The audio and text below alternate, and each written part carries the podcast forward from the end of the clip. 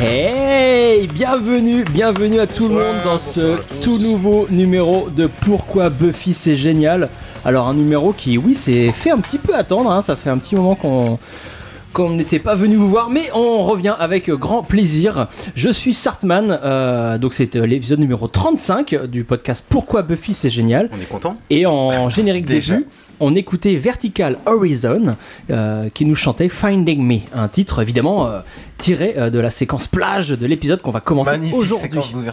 c'est- Parce qu'aujourd'hui, oui, on fait un épisode spécial Dracula, le maître des ténèbres, le prince des enfers.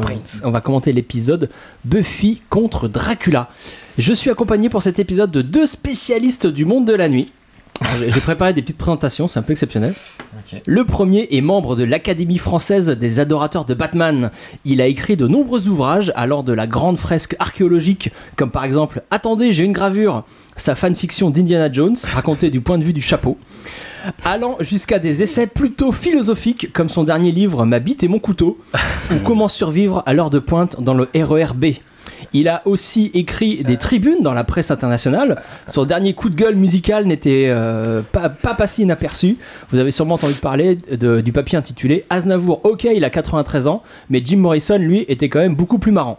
Bref, bref trêve de, de brosse à reluire. Je veux bien évidemment parler de l'unique Riley Dormeson. Comment ça va, Riley? C'était une intro très très très très longue. Euh, merci, euh, merci Sartman. Bah, écoute, ça va très bien. Très content de re- revenir ce soir. Ça fait au moins 6 mois qu'on n'a pas fait de podcast. hein. Et Ça fait 6 mois on n'est pas du exactement. tout- on n'est pas du tout prêt. Ce soir, Riley, tu es accompagné exceptionnellement d'un très très grand monsieur de la chanson française qui va adorer sa présentation, je pense, vu qu'il a adoré la tienne. chances. Il y a des choses. Né aux États-Unis euh, d'un père zombie de Pittsburgh et d'une mère princesse d'Alderaan, il doit néanmoins déménager pour la France à l'âge de 5 ans. Il commence la, la chanson dès très vite, à peine 20 ans. Il enchaînera déjà les tubes. Euh, pour, pour en citer quelques-uns, euh, Noir, c'est l'étoile noire, Les portes du pénitencier impérial, Quelque chose en nous de Kenobi, Retiens la nuit des morts vivants. Il aura également une petite carrière au cinéma aux côtés des plus grands. Chez Patrice Lecomte, il jouera un mec louche déplaçant, se déplaçant à bord d'un train qui voyage dans le temps. Chez Godard, il sera un entraîneur de boxe qui emmène sa petite amie Nathalie Baye passer un week-end dans une cabane en forêt avant que des événements étranges ne s'y déroulent. Là encore, pas besoin d'en dire plus, mon deuxième acolyte, vous l'avez deviné, n'est autre que le célèbre Clément Hallyday. Comment ça va Clément? Eh, mettre le feu C'est marrant parce que tu l'as. Mais si, on va mettre le feu. Petit côté Manox euh, ce soir euh, chez J'ai bah, j'ai tenté des choses, hein, voilà. On tente, on tente des Ouais, choses. Il faut tenter des choses. Euh, donc oui, pas d'invité, hein, vous l'aurez remarqué. Euh, on s'est cru un petit peu en confiance hein, pour cet épisode. On s'est dit ouais, on va parler de Dracula. Juste tous les trois. On est, on est serein, on est serein les On gars. est complètement serein. Pas besoin d'invité pour vous aider. hein. On est des Pas du spécialistes de Dracula. Euh, Oui, presque. Il manque un petit peu. euh, Il manque quelques, quelques trucs. Le sommaire Riley, tiens, pendant que tu as la parole, de quoi euh, va être composé euh, ce numéro de Pourquoi Buffy c'est génial. Bah, donc euh, on l'a dit, on va parler de Dracula, du mythe Dracula, hein, plus exactement, avec toutes ces, euh, tout ce qui représente toutes, Tout à fait. les codes de Dracula. On va parler aussi des codes de la série qui sont un peu détournés avec ce vampire spécial. Euh, on va parler de l'infidélité. De barbecue, je crois, hein, également. Ah si, on va faire après les rubriques habituelles. Non mais, mais- ah oui évidemment, j'ai oublié comment on faisait. Euh, les rubriques habituelles, euh, bah, les gros bisous, hein, bien sûr, le, le sondage incroyable et euh, Bah on- non, pas de sondage euh, aujourd'hui. non mais les résultats du dernier Ah, sondage. d'accord, oui, pardon. Et euh, les systèmes Dracula, tu vas aimer ça cette fois-ci. Ou Buffy, hein, je crois que Clément, toi t'as un système Buffy. Moi j'ai un système Buffy. Je vous rappelle le principe du podcast. Nous faisons des commentaires audio d'un épisode de Buffy que nous regardons en direct pour mieux comprendre la série et l'apprécier. À sa juste valeur. Le podcast existe en MP3 sur iTunes, PodCloud, Podcast Addict et tous les sites que vous utilisez pour vos podcasts et aussi en vidéo sur Dailymotion. On est les derniers vidéastes de l'internet à utiliser euh, Daily- Dailymotion. Euh, Allez-y, faites des vues. Rappel de notre blog où il y a de toute façon tous les liens pour nous écouter ou nous voir. Pourquoi Buffy c'est génial.wordpress.com. Vous pouvez même nous retrouver en passant par nos sites partenaires Slayer Revival et Buffy Angel Show. Timmy's down the bloody well, and if you make me miss it, I'll Do what? Lick me to death? This is a time of celebration, so sit still and be quiet. Is everyone here very stoned? I love you, Xander. I'll never leave you. I'm the one who sleeps with you and feeds you, bathes you. Yeah. I see her yeah, and raise you a yeah. She bathes you? Nothing can defeat the penis. Alors oui, effectivement, des gros bisous très très chargés, hein, comme ça fait très longtemps. Euh, bah, qu'on- voilà, qu'est-ce que c'était ça Je crois qu'il y a Clément l'idée, vous allez Oh là trop loin. Mais non, c'est pas Clément, il y a un voisin qui est venu, qui a grotté dans le micro, je crois. Ah oui, Ah, c'est mais, ça, mais c'est ouais. ça, mais je confirme. Partez, partez, monsieur, ça suffit. Aucun de nous ne, ne ferait ça, ferait cette horreur au sein d'un micro alors qu'on est en live. C'est pas, c'est pas possible. Surtout qu'on a encore une nouvelle installation euh, micro, on l'a pas dit ça hein, pour les, les coulisses du podcast. Eh ouais, normalement. euh, Incroyable nouveau pied de, de micro. Euh, gros bisous, moi je vais commencer euh, avec euh, Damien et Eric qui nous ont fait des sympathiques messages sur Facebook. Je voudrais faire un gros bisou aussi à, à Encyclosérie euh, et son site sur les 20 ans de Buffy qui a eu l'excellente idée de nous citer comme preuve de la Ah. vivacité inébranlable de la série même 20 ans après ses débuts. Parfait. Et donc il y a un article très intéressant sur Buffy avec lequel je suis absolument d'accord et qui dit de très bonnes choses. Euh, gros bisous à, tout, à vous tous qui commentez sur le blog ou sur les réseaux sociaux. C'est vrai que euh, on, essaye de répondre le plus souvent possible, parfois on oublie, mais sachez qu'on lit absolument tout ce que vous mettez et on, on apprécie énormément que vous commentiez, vous, vous donniez votre avis euh, sur ce qu'on fait, c'est très très sympa. Il y a plein de messages, c'est cool. ouais. Ouais. Et là- Régulièrement, euh, mais depuis 6 mois là, on, on a eu plein de messages. Ben, je pense qu'il y a une petite actu, c'est lié aux 20 ans de la série, je pense. Bah ouais. eu- Moi, je vois, il y a eu euh, un peu plus de fréquentation sur le site, en fait. Euh, je vois ça de temps en temps.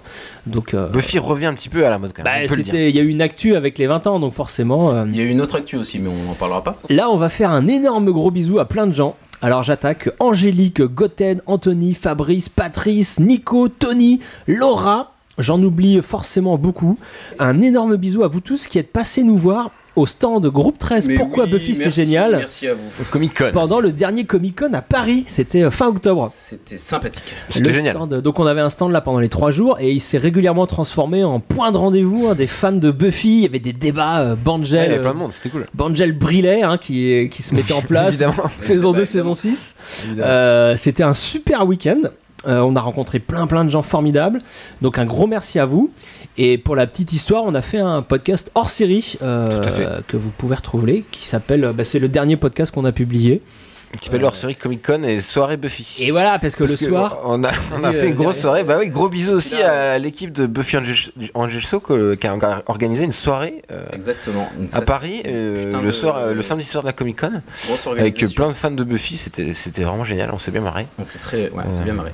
Voilà, donc gros bisous à vous aussi. Et oui, c'est marrant sur le chat, ils en parlent. On en parlait, euh, ça n'a rien à voir. On en parlait il y a 5 minutes, le rachat de, de la Fox par Disney. Ah oui. Donc oui, oui. on leur euh, fait un gros bisou. On fait un un gros gros bisou bisou à Disney, super. Gros bisous à Disney. bisous à Disney.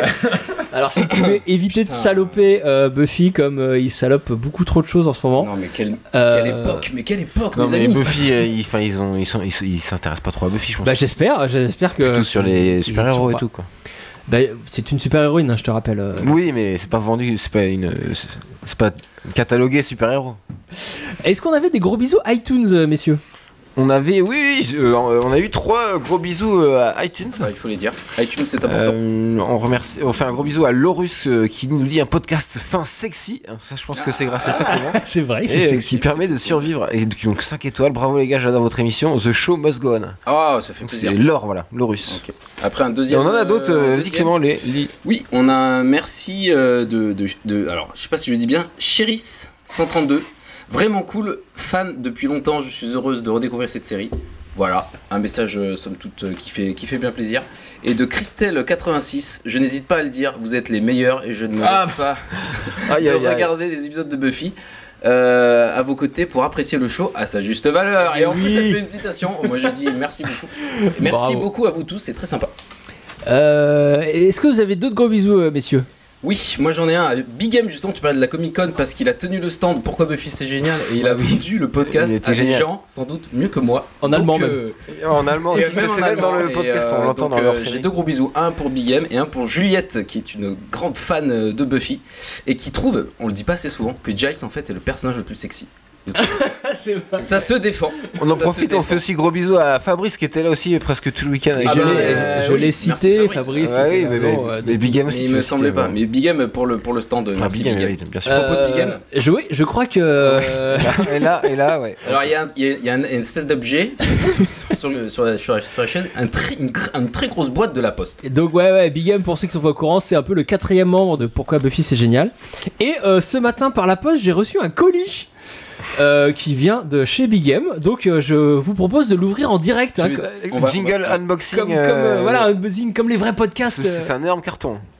On entend que je coupe, euh, je coupe du carton là en direct. Oui, oui, bah, le- c'est pour ça que le podcast va être long, c'est parce que tu ouvres un carton euh, pendant une demi-heure. quoi. Voilà, avec un couteau suisse. On n'a jamais fait ça en direct. euh, Ouais, mais je pensais que t'aurais pris des ciseaux. Ah, alors qu'est-ce que c'est c'est une robe de chambre. Alors oui, sachant, sachant qu'on a un indice sur le contenu de la boîte, parce que la poste a dû, Ah oui, euh, alors là, oui, bah oui. la poste a dû faire une petite erreur en, en trimballant le colis, c'est-à-dire que sur, le, sur la boîte, il y a marqué au, au marqueur euh, deux bouteilles cassées. Donc euh, ça semble pas bon. peut-être un ouais. indice. Les bouteilles sont pétées. Alors, on sait pas ce que là, c'est dans le c'est une truc. bouteille, tiens Clément, vous, vous n'a pas l'air cassé. Oh la vache. Oh là là, oh là là, il y a du lourd, c'est du très très Oh, lourd. oui, oui, oui, oui. Alors, oui, je saurais pas le dire. Je saurais pas dire le nom, en fait, euh, de cette. euh, mais on, on a parlé. j'ai- À Berlin. C'est de la bière. C'est de la bière. euh, voilà, alors. C'est de la bière allemande.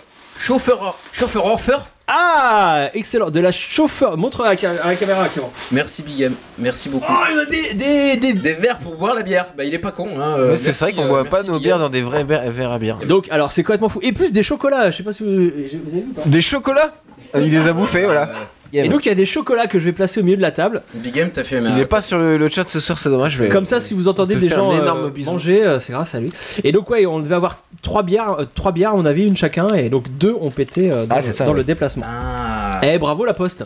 Est-ce qu'on a fait le tour de la rubrique gros bisous ou Parce pas qu'on a, on a, ouais, on a- oui. Pardon, je suis en train d'enlever les cartons. Euh, on, a, on a fait beaucoup le tour de la rubrique des gros bisous. Alors c'est là qu'il faut lancer une autre rubrique, c'est ça, c'est ça l'idée. Hein. C'est ça. Euh, on va passer à la rubrique sondage.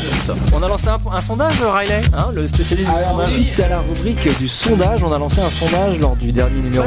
Immédiatement euh, au résultat du sondage de la dernière fois. Rubrique sondage. Comment ça, il n'y avait pas de sondage Pas du tout. Alors, euh, sondage, Riley, c'était quoi le sondage la dernière fois? Alors euh, moi-même j'avais oublié hein, parce que c'était il y a tellement longtemps. C'était dans l'épisode du mois de juin. Euh, donc le sondage c'était sur la saison 4, la saison controversée de Buffy, on peut le dire. Avec la saison 6 un peu, bref. Euh, et c'était tout simplement est-ce que la saison 4 c'est nul, c'est bizarre, c'est satisfaisant ou c'est excellent? Et euh, la majo- majorité c'était 35% sur c'est satisfaisant. Donc euh, évidemment on va pas dire qu'une saison de Buffy est pas, est pas bien, on est d'accord. Bah, on peut dire qu'elle est moins bien. Faut parler dans le micro je crois. C'est pas grave. Euh, ouais, donc c'est assez partagé quand même les résultats. euh, si vous faites attention, 25-27%. Euh, Il y avait des commentaires, on a reçu plein de commentaires sur le site aussi, c'est très cool. Euh, donc oui, je voulais lire un petit commentaire de qui c'est Goten qui nous l'a laissé, qui a, voté c'est bizarre. La saison 4 est une saison de transition, il y a de très bonnes choses, mais comme certains épisodes euh, et d'autres et certains épisodes vraiment excellents, dans l'ensemble les épisodes standalone sont super. Le problème c'est l'intrigue et le fil rouge. C'est pas faux.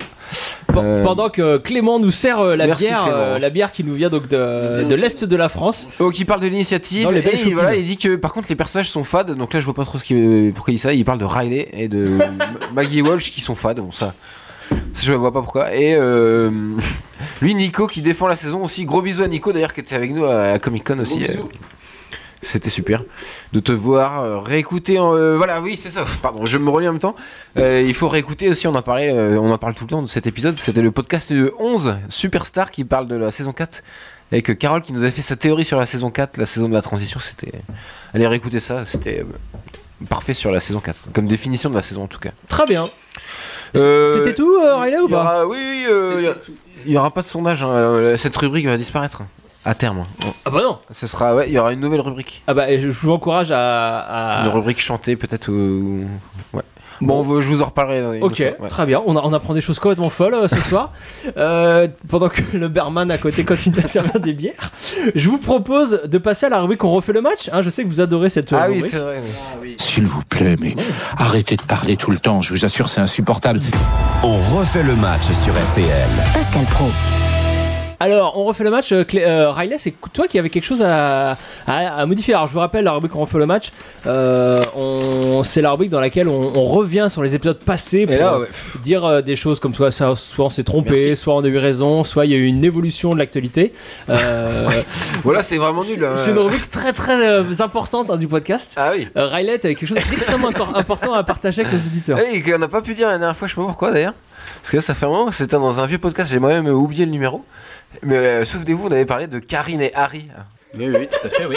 La série, Karine et la Harry. série, le, le chien et, la- et Karine peuvent se lire dans les pensées, oui. Mhm. Et, euh, et on a dit, et ça c'était scandaleux, euh, surtout qu'on est très fan, euh, de, que c'était AB Production. Et pas du tout. Pas du tout AB Production. C'était euh, Alia Production. Donc rien à voir. D'accord. Effectivement, c'était très important. Euh, je propose qu'on trinque, on trinque à cette nouvelle. Donc, on a, on a reçu des verres et de la bière par la poste. Alors attends, à la caméra peut-être on va- Je propose on qu'on trinque. Bravo. Ah, ça c'est. Ça, faut aller voir Karine et Harry. hein. Mais pourquoi on parlait de Karine et Harry Vous vous souvenez vous? Parce que c'est des gens qui lisent dans les pensées. Euh, Ah, c'était les c'est- sur Earshot? Bah, c'est à mon avis c'est bonne pour un airshot. Je vois pas euh, à quel autre moment t'aurais pu parler de- de, et Harry? d'un chien qui lit dans les pensées. C'est pas le chien qui dans les pensées, c'est ah oui, c'est Karine. c'est la meuf qui entend euh, les pensées. Elle peut discuter avec son chien qui a la voix de, de Colombo. Et évidemment qu'il a pas de Colombo, tout va bien. Et ça, ça sera peut-être l'objet d'un. On refait le match parce que je suis pas sûr de, de la voix de Colombo. Bon allez, arrêtez, arrêtez immédiatement. Les gens sont là pour nous entendre parler de Dracula, repousse exprès, hein, c'est du bizarre. prince des ténèbres. C'est tout de suite l'heure de l'épisode du jour. I'm Cowboy Guy. I am the Dark Lord of Nightmares. Ooh, gang, did you hear that? A bonus day of Class Plus Cordelia. Mixing a little rectal surgery, and it's my best day ever. Stop touching my magic bone. What do we do if it doesn't work? Kill us both, Spock. I swear, one of these times you're gonna wake up in a coma. Wake up in a. Oh, never mind. Aujourd'hui, donc spécial Dracula, Dracula, le prince des vampires, hein, le plus connu des vampires. Donc une série qui s'appelle Buffy contre les vampires. Forcément, on était obligé de passer par là. Donc voilà, l'épisode euh, Buffy versus Dracula, Buffy contre Dracula en VF. Traduction littérale, pour une fois, c'est c'est bien, ça fait plaisir. Hein, euh, ouais, ils sont pas. Oui, oui, bah oui. Bah, contre on- les vampires. euh, on, contre chie toujours, on chie toujours sur les, sur les. Non, puis ça titres. fait un peu. Ça fait titre de série B. euh, Exactement, parce que c'est un clin d'œil Bah ouais. euh, Ah, Charlot. que fait Ni Charlot Buffy contre Dracula. Exactement. aux multiples adaptations euh, qu'a connu euh, et rencontres qu'a connu le conte Dracula depuis sa création euh, il y a plus d'un siècle. Euh, Dracula, donc pour rappel, c'est un roman de Bram Stoker, d'Abraham Stoker de 1897. Évidemment, on va beaucoup y revenir euh, pendant le podcast. Mais donc, au fur et à mesure des adaptations cinématographiques euh, de, de ce monstre, euh, il y a eu plein de films euh, qui voilà, faisaient des titres comme ça. Donc, on a eu le droit au Charlot contre Dracula, à Santo contre Dracula, à Killer Baby contre Dracula, Batman contre Dracula, Billy the Kid contre Dracula, Dracula contre Frankenstein, etc. etc. donc maintenant, Buffy et elle aussi. Tortue Ninja contre Dracula. ah, et il existe celui-là non, mais ça serait pas mal. Il faut le faire. faut le faudrait faire. faire un Dracula contre Predator aussi. ça serait pas mal ça. Dracula versus Alien versus Predator euh, contre Superman le retour 2. Il y a un gros projet là. Ça serait, ça serait pas mal. Euh, donc là, ouais, Buffy est arrivée au stade euh, saison 5, au stade où elle aussi est un mythe. Elle peut, elle peut se frotter au mythe euh, de Dracula. Donc voilà, Buffy versus Dracula. C'est tout l'objet de l'épisode, ça va être super. Exactement, c'est le premier épisode de la saison 5. Il a été diffusé pour la première fois le 26 septembre 2000. L'épisode est écrit par Martin Oxon et réalisé par David Solomon. On a déjà évoqué euh, ces gens, donc on va pas On revenir en détail sur leur carrière. On peut juste noter que hum, ce premier épisode de la saison 5 euh, marque euh, le- les débuts de Marty, Martin Oxon, comme co-showrunneuse de la série. Officiellement. Elle, euh, voilà, elle était arrivée dans l'équipe euh, en milieu de deuxième saison. Et, euh, et là, saison 5, elle apparaît dans les crédits comme co-executive producer. Ouais, elle est deuxième- en même temps que Joss Whedon, il y a son nom. quoi. Voilà, et dans les faits, elle, elle co-dirigeait la série à côté de, de Tonto Joss. L'idée de ce premier épisode est d'introduire la saison dans la continuité des épisodes Restless et Primeval, euh, les derniers épisodes de, de la saison 4. Oui. C'est pas comme ça qu'on dit? Sais pas. ouais. Bah, Je sais que ma prononciation de l'américain est, hasardeuse. Euh, donc là, je vous lis une, une source Wikipédia, hein, donc une source de qualité.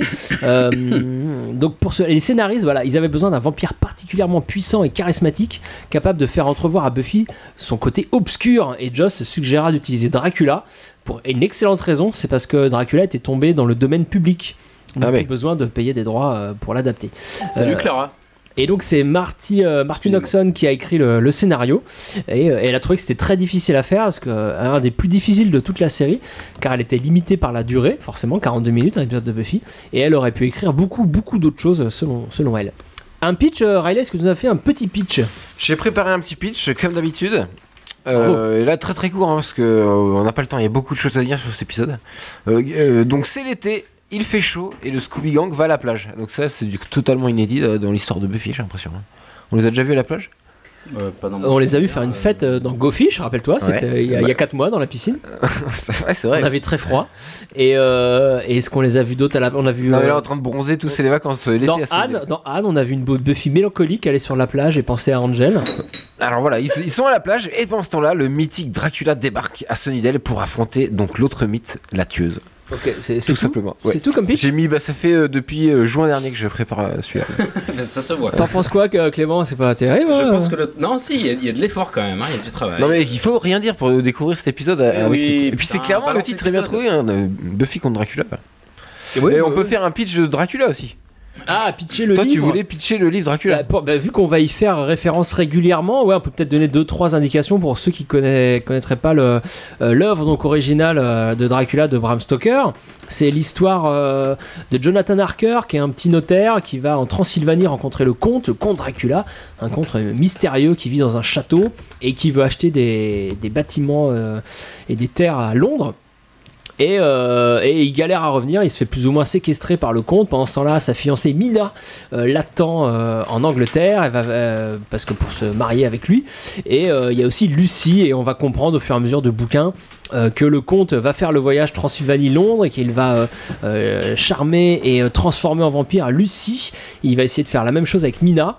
Et euh, pendant ce temps, Jonathan Harker va revenir à Londres et euh, aidé de, hum, donc de, de trois personnages qui sont Arthur, euh, le docteur Seward et, euh, et un Texan. Il va revenir Quincy. Un, un- un peu choqué quand même. hein, aussi. Voilà, et surtout aidé du professeur Van Helsing, un Hollandais incroyable.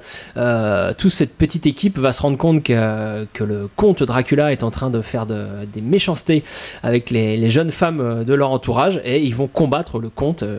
Euh, à Londres, puis euh, en Transylvanie. Bouquin incroyable euh, de 600 pages. Voilà, on, on va y revenir sur le bouquin et surtout sur les passerelles qui, euh, que l'épisode fait avec euh, ce bouquin. Euh, mais voilà, c'était pour que vous ayez deux trois indications. euh, euh, parce qu'on va, on va en parler. Euh, des anecdotes à donner, Clément, euh, sur, sur cet épisode? Tout à fait. Avant de commencer, euh, sachez que le, le rôle de Dracula. Euh, qui euh, devait être euh, a été proposé à Freddie Prince Jr. qui était à l'époque le fiancé euh, de euh, de Sarah Michelle Gellar hein, dans la vraie vie hein. Euh, donc c'était ça aurait été pas mal. Mais il a eu, il a dû y renoncer hein, pour un problème de calendrier. Il tournait un film et euh, alors d'après mes recherches, le film ça serait peut-être folle de lui, hein, le grand grand film euh, que, que tout monde. Dracula, faute de lui, ok d'ailleurs. et, euh, et alors non et la blague c'est que alors on en a parlé pareil dans le dernier Il aurait épisode. été moins bien, je pense quand même. Dans, dans l'avant-dernier épisode du podcast, euh, on avait évoqué euh, Dracula avec Big M, c'était son Pourquoi Buffy, euh, c'était son système Buffy, tu vas aimer ça. Il nous parlait d'un téléfilm Dracula qui s'appelait Dark Prince, The True Story of Dracula, of Dracula où Dracula est interprété par Rudolph Martin, un téléfilm qui, qui était contemporain là, de l'épisode qu'on va voir. Et donc Rudolph Martin avait été, a été choisi, suite au désistement de Freeze Prinze Jr., pour interpréter le Dracula. Donc c'est c'est déjà donc un gars qui était habitué au rôle. Et euh, la petite anecdote supplémentaire, c'est que euh, Rudolph Martin avait joué avec Sarah Michelle Gellar dans Old Machine Run. Il jouait euh, son Love Interest. Donc c'est drôle que son Love Interest dans la vraie vie ait été remplacé par son Love Interest euh, Ouais. dans la vie, dans la vie Tout le monde télévisuelle. se connaît finalement à Hollywood. Ah, c'est bah, un petit milieu. C'est complètement un petit milieu. Freddie Prince Jr. ça aurait été moins bien, c'est clairement. Donc c'est Pardon pour le, Freddy. c'est le moment euh, de lancer l'épisode. Est-ce que vous êtes prêts chez vous? Je vous encourage à vous munir de votre télécommande, de votre souris. On va lancer l'épisode donc Buffy versus Dracula euh, et premier épisode de la saison 5. Riley Clément, est-ce que vous êtes prêts? On est prêt. L'invité qui n'est pas là est prêt? Mais je pense qu'il est prêt. Il est prêt. Attention, 3, 2, 1. Taupe, c'est parti pour l'épisode de Buffy contre les vampires. Ouais.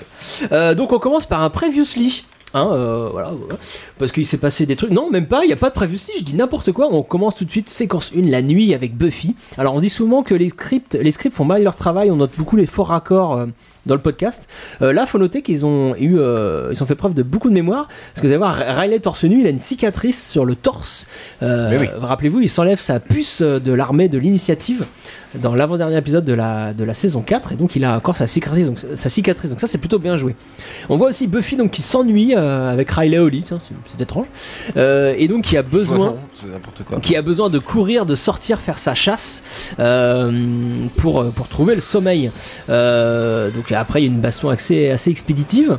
Euh, mais là, bon, bah, il y a une lecture sexuelle de cette scène qui crève Ah bah oui. les yeux, hein, selon moi. Évidemment, ça. Euh, Buffy qui refusait sa mission de tueuse quand elle était adolescente en saison 1 en a maintenant clairement besoin pour être une euh, pour être une femme épanouie euh, et les quelques galipettes de Riley ne suffisent évidemment pas à, à l'empêcher d'avoir besoin de ses éca- de, de ses escapades nocturnes. hein. Elle est maintenant une femme totalement libérée sexuellement et euh, Mais c'est pour ça qu'elle partait une nuit sur deux. Pardon, excuse-moi. je Et voilà, et pensais donc- à ma vie là. et il y a aussi une lecture un peu euh, infidélité tout ça donc euh, la fidélité va être aussi un sujet de, de l'épisode hein, euh. Euh, Parce qu'il y a bah, fricoté avec Dracula, on peut spoiler là. Voilà, fidélité, l'infidélité, un sujet que qu'adore Joss Whedon, hein, pour ceux qui sont pas au courant. on peut aussi, on pourra aussi en parler. Il est scandaleux, certains très bien. Mais si, il y aura des parallèles à faire entre Joss et, euh, Et- et Buffy. et Ouais, Buffy. mais va pas trop loin non plus, sinon. euh, bon, enfin, Ah si, si, si. Si, Euh, bah, parce que on n'a pas fait de podcast pendant qu'il y a eu le scandale de Joss Whedon, on peut juste revenir dessus. Et on a eu raison. Donc là, générique de début euh, de l'épisode, pendant que Clément se mouche. euh, vous avez vu que la première scène n'avait zéro dialogue, hein. tout, tout est passé. euh, Ouais, c'était très sans rapide. dialogue. euh, Euh, et surtout, Rien à voir avec Dracula d'ailleurs. Voilà, c'est, euh, il y a même plus besoin de- d'expliquer ce qui se passe. Le teaser est complètement explicite et surtout les, les spectateurs ont complètement intégré les codes de la série que Buffy sort la nuit pour chasser le vampire. Euh, besoin d'aucune Il y explication. avait Anya au générique là. Voilà, c'est aussi à noter la nouveauté de la saison 5. Et le plan Whedon. Anya intègre, euh, Voilà, le plan intègre Scooby Gang euh, officiellement. le Scooby Gang, le générique euh, de la série et Mark.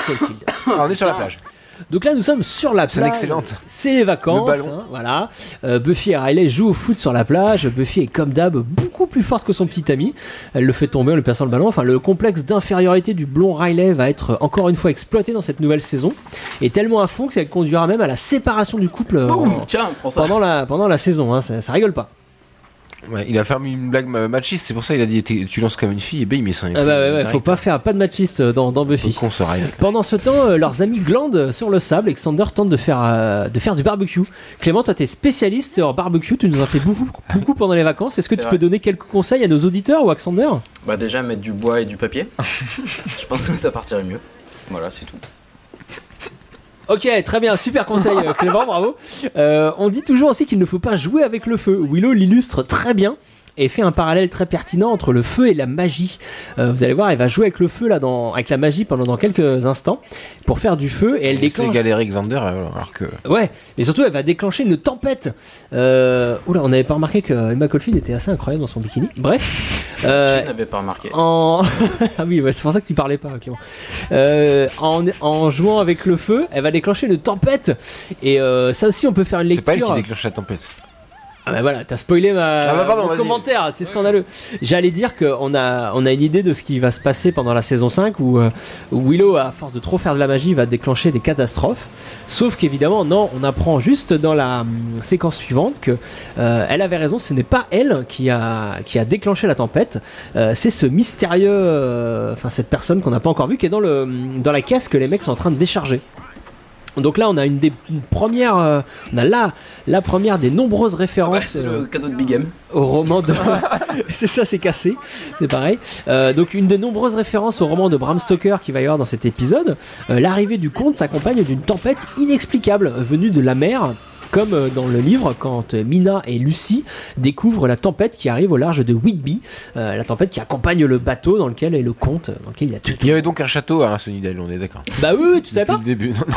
Ok, très bien. C'est pas choquant. Séquence, Ah, c'est pas choquant. séquence suivante, on a la cool chez Rupert Giles. Euh, la part de Rupert, il est un petit peu en mode euh, déménagement. Il y a des bouquins partout, on sait pas trop ce qu'il fait. Et justement, on va apprendre à la fin de la séquence que Rupert euh, songe à déménager. Euh, il fait, il fait scanner tous ses livres à, à Willow.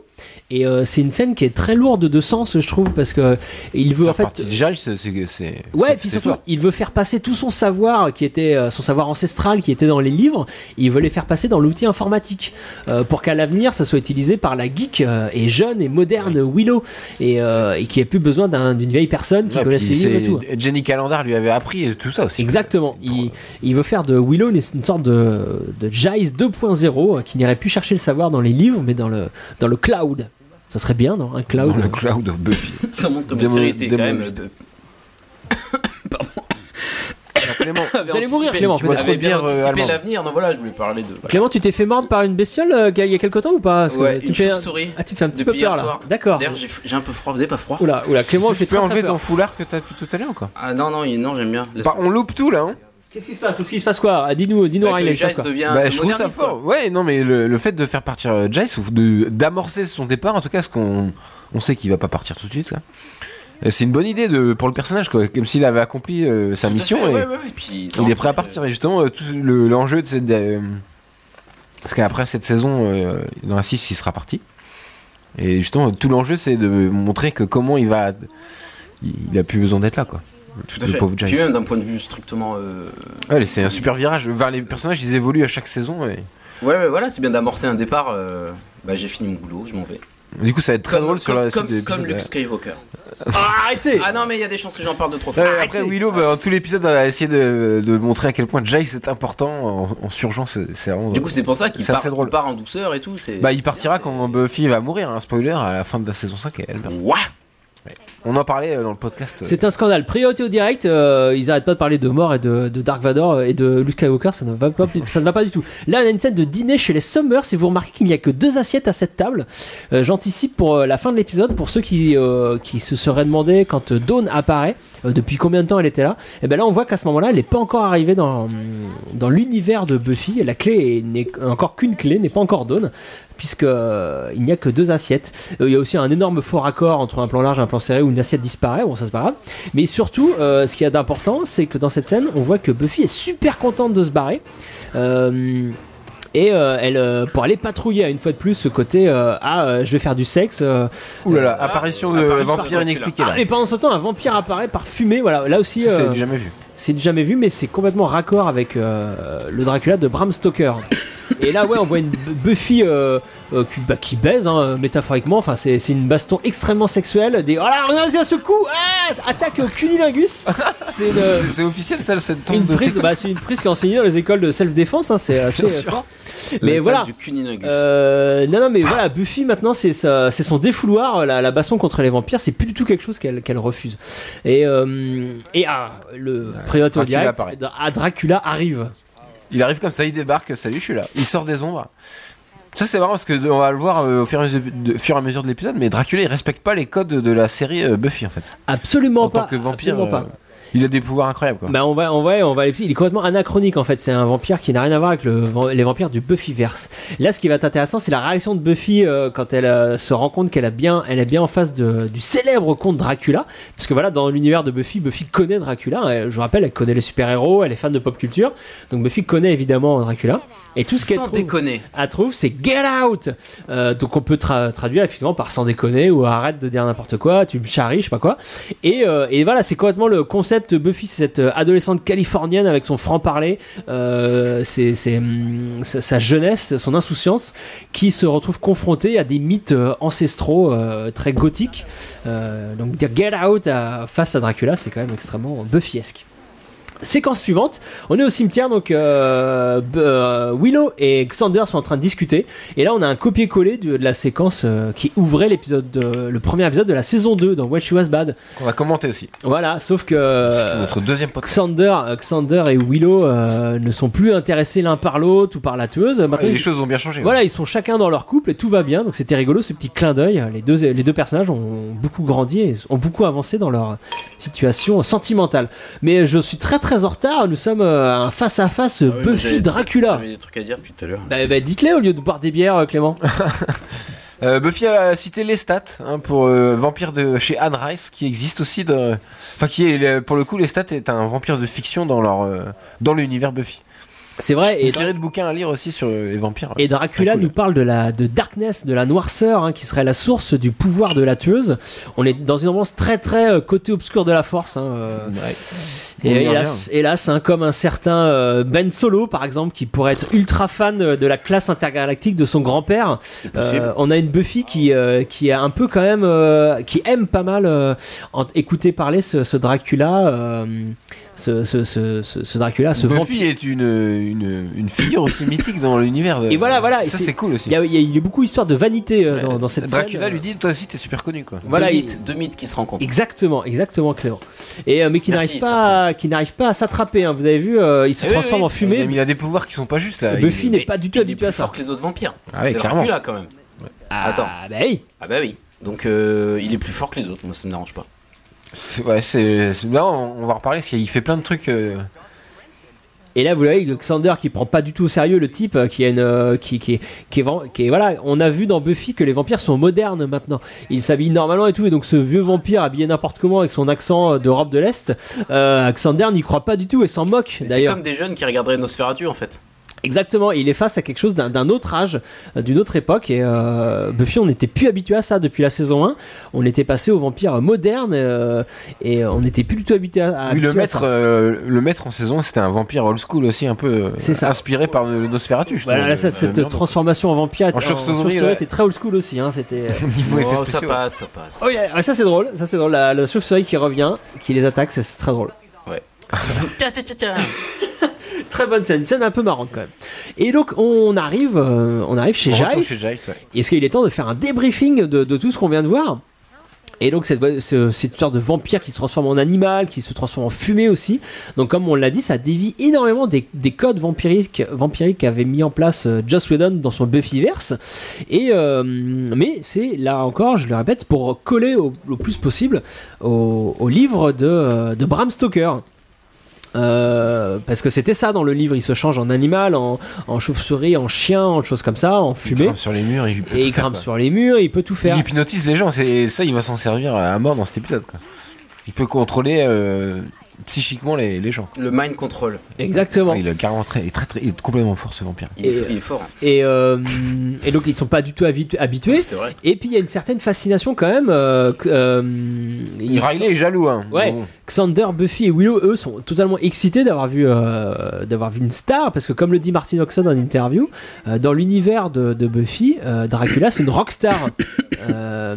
rencontrer Dracula, elle, elle le dit clairement, pour eux, c'était rencontrer David Bowie, quoi. C'est pour ça qu'ils sont aussi excités. Et pour Riley, donc, bah, c'est horrible, hein, comme tu l'as dit. Oui. Euh, déjà qu'il galérait à être crédible face à des vampires normaux. Euh, là, comparé au prince des vampires, il devient méga jaloux. euh, et c'est pas le There was no penetration lâché sans Oui. aucune conviction par Buffy qui va le, qui va le rassurer. hein. Il est pas, il est pas du tout serein, le, le Riley. Là, Jace nous, nous dit euh, ce qu'on, ce- il- clairement ce qu'on vient de dire. C'est pour vaincre Dracula, il faut euh, se séparer des mythes et séparer le mythe de la réalité. Quoi. Et c'est tout le sujet. Il explicite euh, clairement euh, tout l'enjeu de cet épisode, au moins une partie de l'enjeu. Parce que tout ça, c'est une sorte de, de parenthèse en fait dans Buffy, parce que c'est la, la fin de l'épisode qui relance euh, la saison 5. Là, c'est vraiment euh, comme si c'était un, un épisode spécial bonus de- d'été de, Buffy. Quoi. Ah ben on en parlera tout à la fin, j'ai une anecdote euh, là-dessus, mon petit Riley, faites bien. Et, euh, et vous allez voir que Dracula a un effet dévastateur sur les couples de Sunnydale. Xander est complètement euh, jaloux euh, parce que le conte a une petite histoire avec Anya, euh, Anyanka je veux dire Oui. quand elle était, Ouais, euh, ouais, était ouais. démon. Quand elle avait 700 ans seulement. C'est ça. Et, euh, et comme dans tout bon film d'horreur, les héros vont choisir de se séparer. Mais c'est l'habitude chez Dracula de foutre la merde dans les couples. Mais hein. exactement. Euh, Ah. Des Bram Stoker, euh, ah, voilà. Bah là aussi on en reparlera, le côté euh, amant, euh, am- lover euh, exotique un peu venu de l'Est, euh, c'est euh, quelque chose qui est très... Oui, oui. Qui est très... L'accent. ah, pré- L'accent. présent, voilà, Dracula. Et parce que là, ils utilisent tous l'accent. qui est très présent dans l'œuvre. Oui, oui, bah oui, les accents, hein, c'est toujours sexy hein, les, les- les- les accents. Les Riley, accents de l'Est. Tu connais ça toi hein? Vous savez que Dracula, ça voulait dire fils de dragon?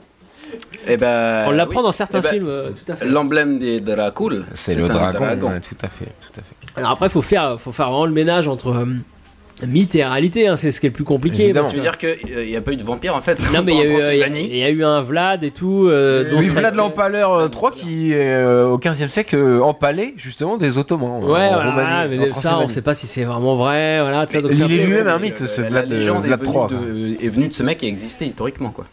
Donc là, Dracula est transformé en loup maintenant et il, va s'en prendre à. Comme dans le Dracula de... Vous avez vu le Dracula de, de Coppola? Belle, belle Dans le- musique, euh, musique. images.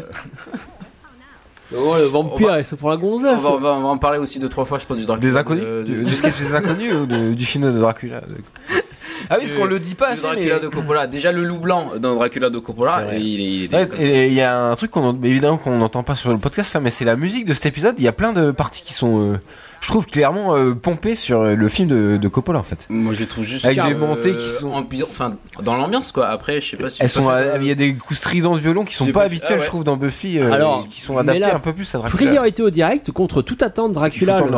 Dracula, le prédateur sexuel, ne commence pas par se jeter sur les jolies blondes de Sunnydale, mais il attaque Sander.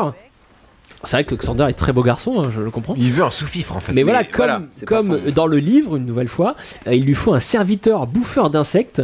Euh, Xander sera donc le Renfield de cet épisode. Renfield dans le livre, Il y en a toujours un. c'est un, un aliéné qui vit dans un asile euh, dont le patron est le docteur, euh, un, des, un du trio là qui, qui, qui pourchasse Dracula. Et, euh, et Renfield est, est vraiment est, ton- est un envoyé de Dracula pour, pour faire des choses. Et il bouffe des insectes, des araignées, il veut même manger des, manger des chats à un moment donné. Et euh, c'est un personnage assez fascinant qui se nourrit de la mort et tout, enfin qui est très très connecté avec le Bah, avec un Dracula. esclave euh, Et, euh, et ouais ouais et euh, il se comporte comme un esclave Ouais, ouais, et puis enfin son côté euh, mangeur de, de, de, de trucs dégueulasses, c'est enfin, c'est très intéressant. Mais bref, euh, c'est euh, c'est ça que choisit, euh, enfin le comte choisit il joue trop bien Nicolas d'avoir voilà d'avoir un nouveau sous- sous-fifre, ce sera Xander. Donc il l'a complètement envoûté. hein. Ça c'est Ouais, c'est un pouvoir que n'avaient pas les autres vampires dans le Buffyverse. Mais c'est chiant parce que tu peux rien faire. Surtout Euh, Xander. voilà, il a un pouvoir hypnotique euh, Dracula, ce qui est complètement euh, nouveau. Et là euh, Riley en mission temps- Confrontation. il va voir l'autre mec de Buffy hein, finalement enfin pas, pas encore mais presque Euh, Spike et qui va faire sa seule apparition d'épisode Est-ce que vous pensez qu'il s'est toujours dit Hum, Buffy, elle est quand même. Enfin, tu vois, qu'il voit Spike comme un rival euh, potentiel. Riley euh, Ouais, bah oui complètement à ce moment-là. Je me souviens plus. Enfin, peut-être pas à ce moment-là, mais euh, sur cette saison-là, oui, euh, clairement. Parce que, bah, de toute façon, Riley, dans cette saison 5, on peut le dire, mais là, c'est bien montré dès ce premier épisode, c'est, il se sent tellement inférieur, euh, Ah, il il, sera- se sent pas sa place dans le. Gang, il sera jamais, ouais, pff. Malgré qu'il ait une place assez importante dans cet épisode, euh, on va le voir plus tard quand il part en duo avec Giles et tout pour chercher le Dracula. voilà. Alors juste une précision que je vais faire par rapport à la séquence précédente, que oui j'ai dit qu'on n'avait jamais vu de vampire avec des pouvoirs hypnotiques. Il y avait évidemment le maître. euh, Ah oui, non, mais voilà, qui- une sorte de- on refait, le match. et voilà, et voilà évidemment le, le maître, on l'avait, comme on l'a souvent dit, c'était C'est un Dracula aussi. C'était une vision du vieux vampire que Buffy devait combattre par sa modernité. À partir de la saison 2, on arrivait dans des vampires plus modernes, dans une vision plus moderne Le maître, c'est clairement le Nosferatu euh, de, de Murnau, quoi. Exactement. Et, euh, et là, avec Dracula qui arrive, on est dans une bulle anachronique en fait. euh, au milieu de la, des, des épisodes de Buffy, on, on retrouve un vampire qu'on n'avait plus l'habitude de voir. Euh, donc là, voilà, donc il y a débat, comme vous l'avez dit, les gars. On apprend que Spike, euh, Dracula doit de la- doit de l'argent à Spike. Ah oui, ça c'est très intéressant. J'en parlerai dans mon système Buffy. Tu vas aimer ça. Teaser. Ah, tu vas raconter cette anecdote. Exactement. Je vais expliquer pourquoi. Ça va être long. Euh, absolument pas. Et, et alors, ce qui est très drôle, c'est que le plus moderne des vampires, donc Spike, c'est lui qui semble en, en savoir le plus sur le plus légendaire des vampires. Euh, donc, comme tu l'as dit, euh, Riley, il l'a déjà rencontré, lui de euh, Dracula, lui donne du pognon. Et, et c'est lui qui dit tout de suite, bah. Dracula, pour trouver Dracula, faut trouver son château et son émissaire, quoi. C'est, il le sait. Bon, sauf que Riley ne va pas écouter les conseils. Euh, il va surtout passer ses nerfs sur. euh, Il dit pas qu'il faut chercher le château, en fait, il, il dit qu'il faut chercher des lieux riches et le château euh, fera partie pareil. de l'enquête. Bah non, parce qu'ils vont visiter plein de manoirs, des choses comme ça. Il y a des gens qui nous ont rejoints sur le chat. Un gros bisou aux nouveaux arrivants. Gros bisous. Un monsieur Pitou même qui, qui Pitou délaisse euh, qui délaisse Colanta. Non et non, ça, il délaisse Colanta pour vous écouter évidemment. Merci monsieur Et Piston. Angélique qui nous a vu à la Comic Con. Gros bisous. Et, et donc ouais, euh, donc vous vous pensez que hum, que Riley euh, voit voit Spike comme une menace alors di- direct. Bah, Moi, je me demandais si à ce moment-là, il, savait, il se doutait d'un d'un Sauf truc. que là, je fais euh, 10 cm de plus que lui, donc il fait pas du tout. Mais en plus, ils sont rivaux déjà de base, Non, par essence, quoi. Bah, le voilà, plan, voilà, est génial. plan, voilà, Euh, ils sont face à face là de profil, c'est assez génial. On rappelle que Spike peut pas frapper hein, avec la puce. L'histoire de la puce. voilà, Ouais, frapper, mais voilà, mais sans ça. Sans puce, Il aurait vas-y, déjà viens. démonté la Sans puce, voilà, tu vois. Parce que euh, oui, Riley il fait son malin, mais voilà, c'est c'est un peu Ce que désavantageux. fait Xander aussi, Spike. ce qui va être tout le, ça c'est l'arc narratif de Spike justement qui va devoir vivre avec ça. Alors là, on arrive en fin d'acte déjà commencé, 2. saison quatre. On arrive à une scène où là qui devient très intéressante. Alors moi, un plan qui m'a tout de suite fait penser à la version DVD que Big nous a offert. Alors, euh, d'ailleurs, euh, merci encore Big. Ah, alors la référence au Dracula de Coppola également. Non, mais Et à tous les évidemment Dracula. au, au voilà, oui, il a fumé qui je rentre, sais bien, euh, même voilà l'origine même du mythe quoi.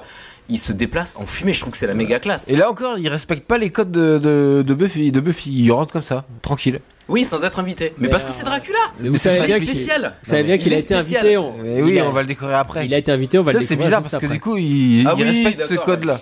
Il respecte ce code-là. Et, euh, on en parlera. et on en Pour donc- moi, il est, il est plus fort que le code. On a donc pour ceux qui n'ont pas l'image, euh, voilà, Dracula est rentré dans la chambre de Buffy. On a Buffy qui va se faire euh, séduire ou se faire manipuler, on sait pas trop. C'est une scène euh, extrêmement euh, malsaine en Ouais, fait. Euh, on sait pas trop si c'est un séducteur ou si c'est un violeur, Dracula. Euh, c'est un peu les deux, non? Je sais pas. Bah oui, mais c'est pour ça que c'est pas, c'est pas malsain, ça se pas voit direct. Ah, enfin, le vol, Enfin, c'est- si, c'est pas malsain? C'est pas ce que je veux dire, mais c'est que là, c'est sans équivoque la scène, tu vois. Elle est. je suis Dracula et je t'hypnotise. Bam. Buffy joue pas la fille séduite. Alors, sauf que oui, en fin de séquence, on va avoir Sarah des, Michel, soupirs de plaisir euh, Ouais. qui vont. Mais très- ça, c'est la morsure. hein. Bah oui, mais très clairement, elle va prendre du plaisir. Donc il y a une ambiguïté qui est totale, moi je trouve, et c'est extrêmement euh, malaisant euh, euh, ce On moment. l'entend euh, dans le noir là. hein. Ah Bah oui, oui, c'est ça. Et, et on sait pas trop. Et voilà, et Dracula évoque le fait qu'elle ait déjà été mordue, donc elle a déjà été mordue par. Bah, par le, par Par le Angel. maître, puis par Angel surtout. Euh, Surtout par dire. c'est ça aussi Dracula, c'est le c'est le revival du, du vampire euh, du vampire mentor Excusez-moi. euh, qui euh, bah, très clairement Buffy est passée à autre chose quoi. Elle n'a plus besoin d'avoir un vampire qui lui apprend la vie comme c'était le cas en saison 1 2 3 où Angel était là pour la guider, là, pour lui apprendre des choses. mordre. Bah, elle est complètement. Là, on est d'accord qu'elle est possédée. Enfin, est-ce qu'elle est hypnotisée. Est-ce qu'elle se- est, euh, Elle se laisse pas faire. ça fait ça fait plusieurs mois qu'elle est en couple avec Riley. Elle a peut-être envie de- d'une Non, petite, c'est euh, petite escapade Non, aussi non, la petite. Buffy. Non, mais Et alors là, on Bah remarque non. aussi d'ailleurs que de lui, euh, c'est- Dracula, il n'a pas besoin de devenir moche avec son maquillage de, de vampire. Il a mais juste c'est les pour dents. ça que moi je trouve Il a juste c'est- les dents. Il peut se permettre de, de, de, ouais, de séduire Buffy parce qu'elle est pas dans son état normal là pour moi. Bien il sûr. arrive à ce niveau-là, Je suis ce mec.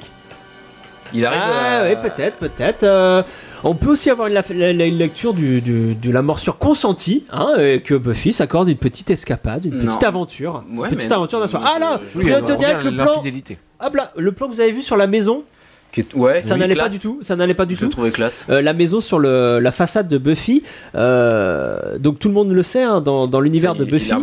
L'adresse, l'adresse Oui. de Buffy, c'est 1630 Revello Drive à Sunnydale, hein, on est d'accord. Sauf que là, sur la Je me suis maison. Je ils parlais ont- de la valeur esthétique d'une plan. juste sur, euh, sur la- ils ont oublié de changer le. On arrête de se couper la parole. Ils ont oublié de changer Je le numéro. Ils ont oublié de changer le numéro de la maison. Non mais on peut se couper on peut parler les uns sur les autres, Ah, parce qu'après les gens n'entendent plus. Et donc là, le- sur la façade de la maison, c'était marqué 1313 le numéro. Et 1313 Cota Avenue à Torrance en Californie, ça c'est l'adresse, la vraie adresse, la vraie adresse. ouais. dans la vraie vie de la vraie maison euh, qui, qui était utilisée pour le tournage de la série Buffy. C'est pour ça que c'était intéressant ce. Mais ce le plan était joli. Et le plan était magnifique. C'est marrant, Et ils ont voilà, oublié de changer le numéro. C'est ça. dommage de pas avoir changé le numéro. Oui, c'est dommage, c'est dommage, c'est dommage. Effectivement, c'est dommage. Du coup, on parle que de ça. Donc là, Bref. ils font le point sur le. Ils sont de retour chez Giles pour euh, faire le point et ils, ils, ils énumèrent tous les codes de Dracula, tout ce qu'ils détestent et euh, Riley euh, propose de chercher dans les endroits justement huppés de Sunnydale. Ouais, et puis- Sander a une chemise rose Excusez-moi. Il Sander se comporte bizarrement. Et voilà, et c'est ça qui est super drôle dans la scène, c'est que là, il y a une vanne qui va, qui va être fil rouge pendant tout l'épisode, c'est que Xander est donc euh, euh, va être un espion, euh, un espion du Dark Master. Là, le tout le Scooby Gang euh, euh, fait des a fait des recherches hein, pour savoir comment choper Dracula, et lui il fait tout pour les envoyer sur une autre piste, sur une mauvaise piste. Donc c'est très drôle, hein, et, et, Tout en euh, bouffant des araignées. Voilà, Voilà. je vais bouffer une araignée. ouais. et en plus dessus, t'as, en plus de ça, t'as le malaise de Buffy euh, qui, euh, qui est un peu honte, hein, de, donc, de- soit de son infidélité, soit du viol qu'elle a subi la nuit dernière. On se... Et Willow qu'on Les deux- rajoute les une deux couche sur euh, l'interprétation. Willow qu'on rajoute sur Giles aussi. Et toutes les intrigues se, se mélangent. c'est- C'est pas mal. Le foulard, hier, moi, ça me faisait penser aussi à Lucie, euh, le personnage de Lucie dans euh, Dracula justement, Donc, elle est la qui, première qui femme veut à, cacher sa morsure à se euh, faire mordre par le, par le comte euh, dans, dans le dans livre. le livret. Ouais, ou c'est juste un réflexe normal de Oui, pour cacher dans mais après on peut voir la référence, euh, mais je pense qu'il y a plein de trucs euh, pensés vraiment. euh, Oui, oui, bien sûr. Parce qu'après, ce sera encore plus flagrant, flagrant dans la, dernière partie de l'épisode. Mais Riley, le militaire, on la lui fait pas. hein. Il remarque qu'il y a un truc qui va pas chez sa meuf. Il hein. a l'œil. Et par contre, chez. Xander, il remarque pas du tout que ça va pas quoi. Bah Alors non, il se il comporte très très bizarrement. Bah non, il, en stress. bah, il exagère un maximum, mais non, il n'y a pas de quoi. euh, Et, euh, justement, surtout- vu qu'il bouffe la- l'araignée en secret. Ouais, et, euh, et Willow a évoqué, je crois que c'est Willow qui a évoqué que le fait que le conte avait besoin d'avoir un lien très fort avec ses victimes. Euh, effectivement, dans le livre, on le voit très très peu euh, souvent tuer des gens, mais on, on est au Blood courant. is life, Fra- phrase clé de l'univers de, Dracula. Tout à fait. Blood ça. is life. Et, euh, et on voit que ce lien, euh, donc le lien qu'a qu'a Lucie, puis qui a a Mina dans le livre avec, euh, avec Dracula, là c'est Buffy qui est en train de développer un lien très très fort. Avec, euh, avec le conte et euh, ses amis vont s'en rendre compte. Donc là, il quitte la pièce et Riley, lui, a compris qu'il y avait un. Ouais, ça va se, dés- de fait se désamorcer très vite cette histoire parce que Et là, justement ouais. dès la scène suivante euh, on va découvrir que Buffy c'est Tout le monde va être choqué. Quoi? Buffy est infidèle On se croirait le 21 août 2017 sur Twitter, quand le monde entier a appris que Joss Whedon avait aussi été infidèle euh, Aïe, à aïe, sa aïe, femme. aïe, aïe. What Et, euh, et non, mais le parallèle est formidable parce que là, Qu'est-ce que tu me dis là? là, ses amis sont en train de penser, mais comment ça? Tu On dis que arrête ce podcast, c'est tu pas dis que t'es possible. une On a teuse dit, de- donc on en pas. Joss Whedon. tu dis que tu es une teuse de mais en même temps tu couches avec des vampires, c'est nul. Comme quand euh, les, les tweetos de la terre entière reprochaient à Joss Whedon de ne pas être un vrai féministe vu qu'il trompait sa femme. Voilà, il y a débat. Non mais il y a, ouvert, il y a clairement débat quoi. Bien sûr, débat Est-ce qu'on peut avait- être les deux? Oui, enfin, débat qu'on avait choisi de pas avoir justement. Bah visiblement euh, Buffy est infidèle et ça n'empêche pas que ce soit une série féministe. Ah, on a, on a un début de réponse alors euh, à Voilà. ce débat. Bien joué. Reprenons le Un cours normal de- l'épisode. surtout. Bien joué Riley. Et là, euh, surtout, euh, au-delà du parallèle Joss Buffy, cette scène est très cool parce que dans la continuité de la précédente, elle continue de désacraliser le mythe de Dracula. Euh, vous avez vu qu'on donne toutes les infos euh, dont on aura besoin pour la suite de l'épisode, pour l'intrigue. C'est un grand vampire de l'histoire, tout ça, il a plein de pouvoirs. Xander qui bouffe des mouches. Mais voilà, le plus, int- le plus intéressant, le plus important dans cette scène, c'est Xander et surtout l'histoire, la vie sexuelle de Riley et Buffy. Enfin, c'est c'est ça qui est au C'est centre. hyper important, ouais. C'est ça qui est au centre Ouais, de ouais. scènes. Et, Non, mais euh, oui, au-delà de la blague, c'est très important. et, euh, et l'histoire de Dracula qui est dangereux, tout ça, on s'en fout. Là, voilà, c'est surtout euh, Buffy en gros plan qui, qui, qui jure à Riley que cette histoire c'était juste C'est un juste soir. un coup d'un soir. C'était, euh, c'est voilà, ça va pas Il y durer. croit moyen. hein. Ils vont faire équipe. Allez, c'est parti avec, Riley et Giles. Super duo, ils vont partir à la que- recherche de Et Dracula. là, c'est génial, c'est- comme dans le livre, à chaque fois qu'une euh, une femme est en danger, euh, parce que c'est un livre qui, en- je vais revenir sur l'aspect féministe ou misogyne du livre, c'est un peu tendancieux aussi. À chaque fois qu'une femme est en, en- en danger, les hommes décident de mettre de côté la meuf. Bah Ah ouais, bah, pour la protéger. on, ouais. on te, on t'enferme, on te, mais on te laisse toute seule par contre, hein. on te laisse toute seule dans une pièce. On et te nous- laisse avec le traître. et- Et nous, on va chasser. Et, euh, et euh, effectivement, la femme se retrouve en danger euh, dès qu'elle est, elle est, elle est laissée seule. Quoi. Ils devraient les intégrer à leur groupe plutôt que de la laisser seule. Et donc là, c'est l'erreur que, fait, euh, que font Riley et Giles en disant à Buffy Non, non, on te met de côté. Au lieu de l'intégrer à leur équipe, ils la mettent de côté. Et c'est ça qui va la rendre euh, euh, vulnérable aux assauts du maître et de son. Enfin, du maître, du, du, du Ah, Dracula. Et de son sous-fifre. On a vu que, Joyce avait en fait été invité Dracula à prendre un, un café. C'est pour ça qu'il avait réussi à rentrer dans le chez Buffy. Donc Ouais. on peut se dire finalement. Moi, je euh, reste sur ma. non, à ce moment-là, Dracula, Dracula euh, il a aussi, il respecte au moins ce code-là de la série Buffy. Et Bah, donc, euh, si euh, s'il saigne, on, euh, on peut le tuer. J'ai envie de dire. Tout à fait. Donc, si finalement il respecte un, un des codes, on peut peut-être euh, tuer de la même façon que. Ah bah oui, mais de toute façon. Ouais. Ça, pour que ça pose un problème qu'elle le tue comme, un, Bah, comme tous les non, autres. parce qu'on va le voir à la fin justement quand il Bah le oui. tue, ça se Ouais, passe pas aussi non plus Donc comme là, priorité au direct, Non, on, mais on a eu une succession de, de scènes très très rapides qui nous, euh, qui nous, en fait, qui nous mettaient en place euh, le, le, le contexte pour la- le final de l'épisode. Et euh, donc on voit euh, Xander et Buffy sous l'emprise du Dark Master euh, qui vont, euh, bah, qui vont aller. euh, Xander va guider Buffy euh, dans le château du, du comte Dracula. Le face à face final va enfin avoir lieu. Et Regardez avec les, les lumières et tout. On est voilà. hyper série B, j'aime On est à fond dans le Dracula de la Voilà, Hammer. oui, oui, oui. Et... Des films des années 70, euh, 60 euh, Ouais. sur Dracula. Dans les codes, ouais, les codes les plus connus euh, de- du, du mythe Dracula. Euh, alors, je vous encourage pas à regarder le- les côtés de votre version DVD parce que, comme vous le savez, Buffy est une série qui se regarde en 4 tiers. Mais là, en 16-9, bah, on, voit, on voit le rail, euh, un rail de travelling. Hein, c'est, sur la Sartman, gauche, tu, c'est un peu- tu dis ça parce que tu sais que c'est un rail. c'est un peu des gens. C'est un peu gênant. Oui, mais on, on- sait que c'est pas la déco médiévale. Ah Oui, mais c'est pas grave. Ça jure un peu dans le décor. quoi. Donc c'est un peu dommage, mais bon voilà, c'est la faute au DVD, c'est pas la faute euh, À Buffy. des gens, des gens très très intelligents qui ont fait cette, cette série. Euh, donc voilà, Buffy face à Dracula, le contrôle qu'exerce Dracula sur Buffy est là encore lourd de sens, hein, au même titre, euh, c'est comme si c'était un désir sexuel extra-conjugal. Buffy elle sait que c'est pas bien, mais elle arrive pas à, à s'empêcher euh, par moment. hein, euh, hein. Bizarrement, hein. Exactement, ça me rappelle évidemment la citation d'Escar Wilde hein, qu'on qu'on découvrait au début de chaque épisode de l'île de la tentation. Merci. Ah, Formidable série télé. aïe aïe aïe. le seul moyen- L'île de la tentation. Le bien seul sûr. moyen de se délivrer d'une tentation, c'est d'y céder. Hein, tu veux pas citer Oscar Wilde plutôt que l'île de la Non, tentation moi je voulais absolument citer l'île de la tentation dans ce podcast. Regarde, regarde Génial, décor, regarde le Riley, décor, c'est génial. Riley, génial, qui dit euh, j'ai- Je vis à Sunnydale depuis quelques années, je savais pas qu'il y avait un vu. château. Ben voilà. Blague Donc, méta soit il est de très Riley, con, soit euh, c'est une blague méta. Voilà. Ouais, c'est plutôt ça. C'est- Merci c'est plutôt Riley sympa. de préciser. Merci Ah, mais Riley. on avait aussi une, une- au-delà de la tentation et d'Oscar Wilde, l'île de la tentation, euh, on avait, euh, on a, on a exactement le même, le même relation entre Buffy et Dracula qu'entre Buffy et le maître en fin de saison ouais. une nouvelle fois. C'était un ouais. retour énorme en arrière, euh, ce, ce- ce Dracula, euh, le, le maître qui envoûtait Buffy et dont Buffy n'arrivait pas à se défaire. Elle n'a réussi à se défaire qu'en mourant. Et, euh, on espère qu'elle va pas devoir faire ça pour se défaire du, de Dracula. hein. Et elle, Non, elle elle, est- encore une fois. ouais. bah non, non, elle, elle est en mode. euh, en mode. euh, non, mais c'était euh, comme si elle expliquait à son amant d'un soir que c'était ça se repassera plus.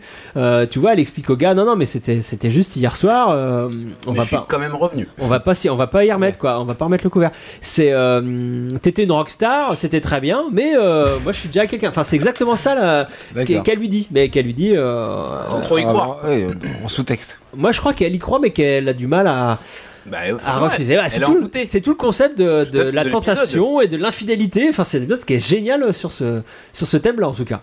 Tout à fait. Et vous l'aimez bien l'acteur qui fait Dracula Bah, Rudolf Martin. Rudolf Martin Moi, si Rudolf Martin vient, te- vient te, te draguer de Clément, tu fais quoi? Tu fais ah comme bah, je, ou je, tu- je suis comme Xander, je bouffe des araignées. Voilà, tu cèdes à la en- tentation. En lui disant mon maître et je m'agenouille. Parce qu'il est plus Non, pâle mais- que les autres. euh, Mais est- moi je l'apprécie pour ce qu'il représente. Voilà, Ouais, c'est-à-dire tout à fait, Dracula. ouais. C'est-à-dire On est au-delà de son, co- de son contexte, on va dire, je trouve ce- cet acteur euh, euh, voilà, insipide.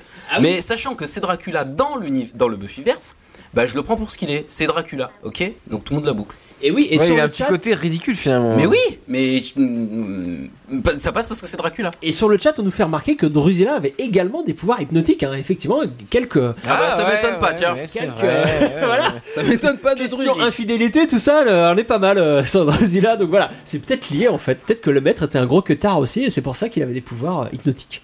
Oui, c'est- On ne sait pas. Tout à fait possible. Alors là, une scène rigolote, hein. Ouais, Riley, voilà, il sert à quelque chose. Et voilà, Voilà, bah- il donne des coups de poing. Voilà. Et puis Xander aussi, il sert à balancer des vannes. Bah, faudra passer sur le corps. Bim Bah voilà, c'est fait. Riley, quand même. Salut. Et, Et là, là, scène géniale hein, oui, c'est génial. Une demi-heure, c'est C'est génial et là aussi, c'est qui revisite un truc euh, classique de l'histoire du de Dracula, des bouquins, du bouquin de Bram. Voilà, dans, dans l'histoire, euh, Dracula et accompagné, enfin, chez, chez, dans le château de Dracula vivent trois, trois femmes, trois femmes magnifiques évidemment, qui se baladent à moitié à poil et qui vont charmer euh, le jeune Jonathan Harker euh, quand il est euh, séquestré euh, chez le comte Dracula. Et là, c'est le, c'est Tonton vit. Mais ça fait sens que ça soit lui. C'est Tonton Jace qui rencontre euh, les trois jolis euh, vampires euh, et euh, bah il se laisse euh, Il se laisse faire, hein, envoûter, comme hein. Jonathan Ah oui, Harker, hein, ouais. c'est un hommage. euh, Bah, comme un, j'ai envie de dire comme un il se homme. déchirer la chemise. Ah ouais, non, mais il, il aucune, euh, il a pas, il résiste pas du tout quoi. Non, Oui, il bah, a- il faut bien que l'épisode avance, quoi. Mais oui, oui, je vois ce que tu veux dire. Mais voilà, euh, une fois de plus, euh, l'infidélité, tout ça, c'est Oh, quelque chose. dear qui- God. Mais si, regarde, il résiste dans sa tête, il se dit, oh là, c'est pas bien ce que je fais. Ça aussi, c'est quelque chose qui est pas bien. qui Il a fait une vanne aussi, il a dit euh, pour une fois que je m'évanouis pas ou euh, parce Oui, qu'il oui, s'évanouit bah oui. tout le temps dès qu'il tombe et là il, pour une fois que je m'évanouis pas et il se retrouve. Je me fais sauter dessus par Bah, trois, euh, par trois nanas. par trois vampires. Donc là, ça, enfin, ça baise à tous les étages hein, dans ce château, c'est n'importe quoi. Oh, il y a une tension sexuelle dans Ah ce ben, podcast. Jace qui se fait, qui se fait léchouiller, euh, Buffy qui a deux doigts de pépon le, le, le comte Carrément, ah, carrément d'accord. Bah, c'est exactement ça. Enfin, je suis désolé. euh, Non, mais oui. Là, euh, bon, Ok. il y a Alors- pas besoin de d'avoir fait des études euh, d'analyse cinématographique Ah pour comprendre ce qui se passe là. Il lui tend son membre euh, qui dégouline. euh, bon. Voilà, et donc il y a grosse, grosse réflexion de Buffy, elle combat, euh, combat la tentation, hein, euh, Et C'est c'est vrai que c'est tentant. Est-ce que bah est-ce qu'il faut y aller, est-ce qu'il faut pas y aller?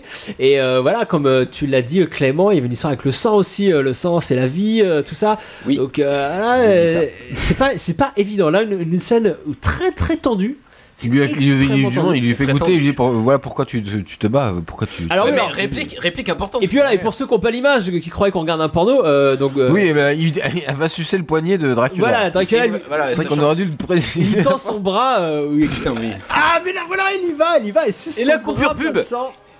Mais c'est euh, ouais, c'est de la fellation, je suis désolé. Enfin, c'est très clairement ça. Bah, ouais. Oui, non, mais tout. Et, et d'ailleurs, Buffy elle-même l'a, l'a remarqué.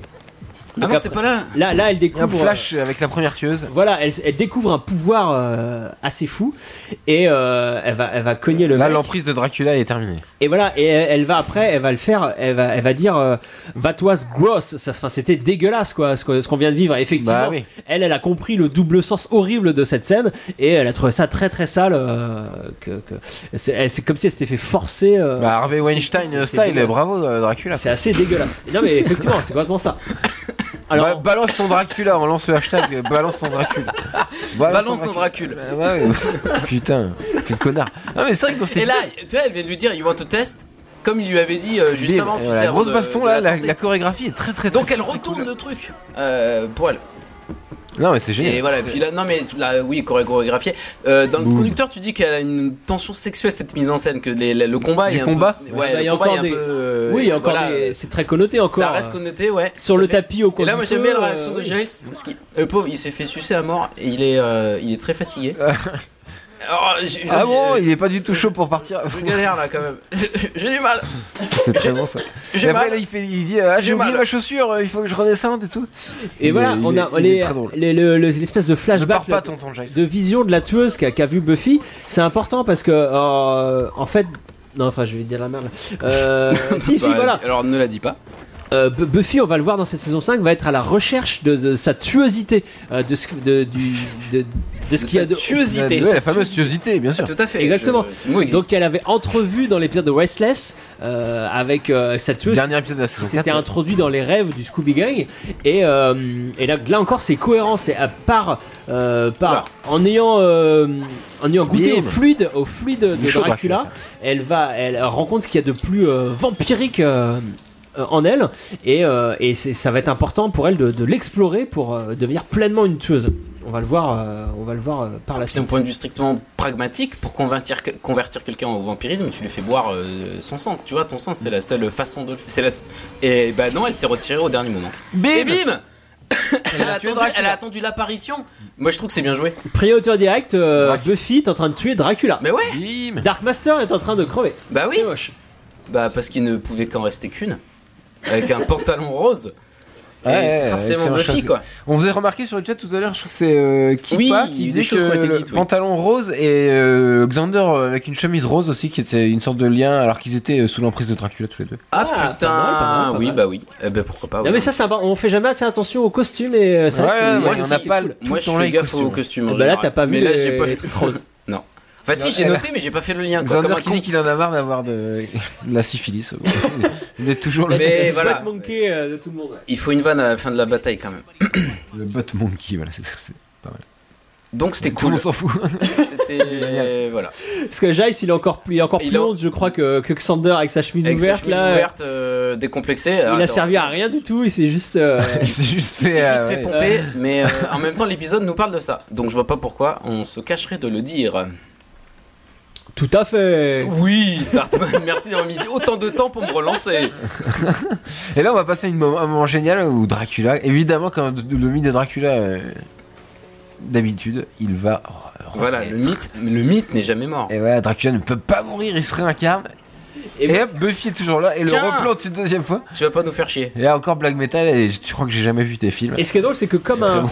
comme vous savez, comme, comme un, comme un amant euh, qui, qui donne plus signe de vie, euh, euh, Buffy est à deux doigts de se faire ghoster, quoi, parce que lui il veut disparaître euh, par, par, par la fumée, il veut pas disparaître physiquement. Et Buffy lui dit non, non, tu vas disparaître physiquement, je vais te donner des coups de pied.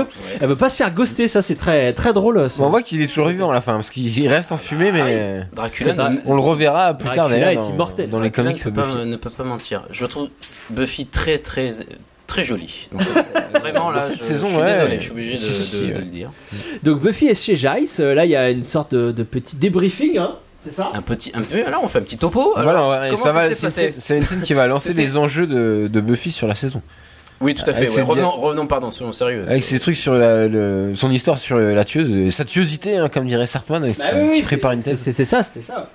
La tuosité, oui, ça. Johnny a fait une chanson sur ce mot d'ailleurs, je crois. Il y a- C'est dans une chanson de Johnny. Ah bon Non, non, c'était une petite dédicace. Quelque chose en nous pour, de, euh, de tuosité. Euh, Donc, euh, donc non, là, non, ouais, alors allait annoncer qu'il voulait se barrer, et finalement Buffy lui dit avant, je veux savoir plus sur ma euh, qu'est-ce que je dois faire? Et Jace, voilà, va se trouver une dernière mission euh, avant de se, se barrer finalement. Mhm, c'est pour ça qu'on disait tout à l'heure que ça a amorcé son départ euh, tranquillement, euh, de- Tranquillement, de, ouais. la série et qu'en même temps trop brutal, ça aurait pas, on les fans n'auraient pas compris. Ce serait pas, ce sera plus pareil. ouais. Et, et puis c'est plus réaliste et tout, donc non, je sais pas, non, c'est bien. C'est bien, c'est bien, c'est bien. Il faut se séparer des maîtres. Briser les codes. Ah, Comme ils font dans euh, le, les Dans le, dernier de- Jedi. Last Jedi, euh, on, peut On en y parler, revient, euh, c'est puisque- incroyable. Puisque, Ah, tu en parles, Riley, alors là, mais je suis. Non, non, pardon, on n'en parle pas. Pardon, on en parle, mais on en parlera après. Buffy, ouais, I need to know more, voilà, évidemment. J'ai besoin de trouver ma place faudra qu'on fasse- au milieu de tout ça quand même. Il faudra qu'on fasse Restless euh, quand même. Et il y a, C'est et ouais, il y a c'est quelque chose d'intéressant, d'intéressant avec euh, pareil le- tu vois, cette dernière passerelle avec le mythe de Dracula, c'est que Dracula se euh, représente aussi la mort. Euh, tout- toutes les personnes que Dracula va rencontrer dans, dans, dans l'œuvre originale euh, vont finir par mourir et qui ont eu ou qui ont eu un lien tout ça. Et euh, Buffy c'est un peu ça aussi cette rencontre avec Dracula, cette rencontre avec cette tuosité va la conduire euh, vers la mort en fin de saison 5. Je- Pour rappel, euh, elle va finir par se sacrifier hein, Que pour, ah euh, pour sa sœur. Et, euh, et là aussi on a Gift. on a des, des, des petits des petits signes, des petits indices sur euh, sur ça quoi.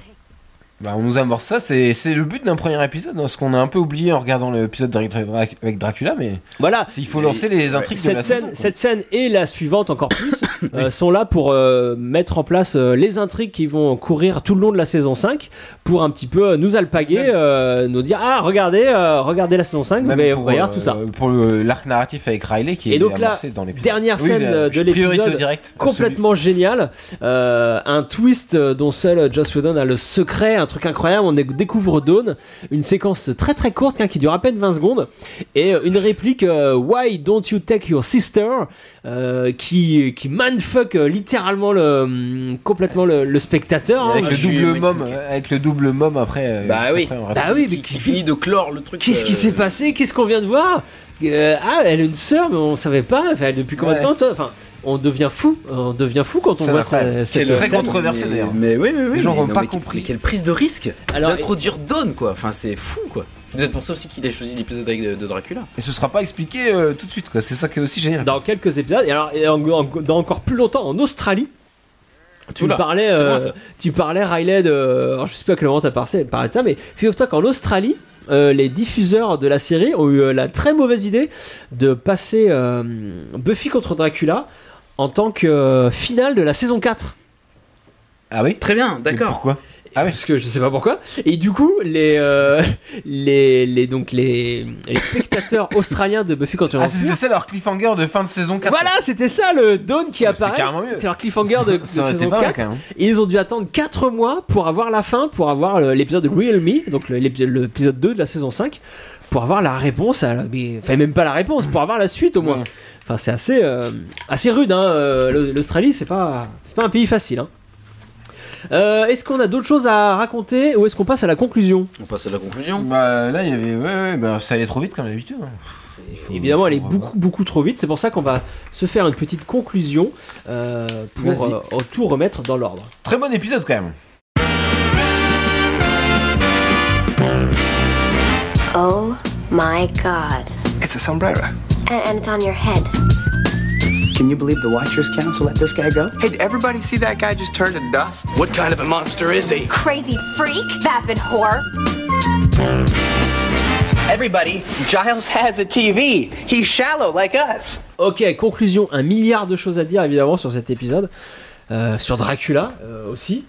Euh, Est-ce que vous voulez commencer, euh, Riley, ou j'y vais ou j'attaque Non, euh, vas-y, bah. non, non, vas-y. non, juste, juste techniquement, l'épisode plutôt, plutôt sympa, hein, assez réussi. Dracula est cool quand même. La vision de Dracula dans Buffy est, est assez réussie. Je sais pas ce que vous en pensez. Moi, ça me plaît. Et puis l'épisode est assez marrant. Il lance bien cette saison 5. euh, et puis ce cliff est génial. J'a- j'avais remarqué que euh, un, un petit détail là, au moment où euh, la première fois qu'on voit euh, Dracula, il, euh, il est en train de mater Buffy. hein. Buffy qui est Ouais. en train de combattre Ouais, slash baiser. Et, et ce, ce côté vampire voyeur pervers, je trouvais que, c'était très drôle parce que c'est quelque chose qu'on retrouve aussi chez ces anciens ou- Amants. ou- amants vampires. à Buffy, Angel, on sait qu'à C'est un gros mateur. Angel euh, est un ouais. énorme stalker, il passe son temps à la mater, à la suivre dans le tout ça. C'est d'ailleurs comme ça qu'ils se rencontrent la première fois. Euh, Spike, Spike, rappelez-vous dans l'épisode Halloween, il va demander à un de ses sbires de la filmer, de filmer Buffy pendant qu'elle se bat, euh, comme si c'était une sextape qui après il va se remater avec sa copine Drew. Enfin, c'est assez euh, un trait de caractère qu'on retrouve hein, chez ces vampires. fans de, de, de, de- de la et très très pervers, très voyeur quoi. Il y avait ce côté-là qui était, qui était très drôle à noter. Tout à fait. Moi, en conclusion, je dirais que j'aime bien parce que Whedon a respecté la figure mythique de Dracula sans trop se foutre de sa gueule non- non plus. Ouais, c'est vrai. Et, et en plus, pour une fois, le combat final se passe dans un endroit qui est pas étriqué et je trouve que visuellement, ça fait du bien de les voir un peu dans un décor un peu plus large. Voilà, c'était pure, c'était bêtement technique.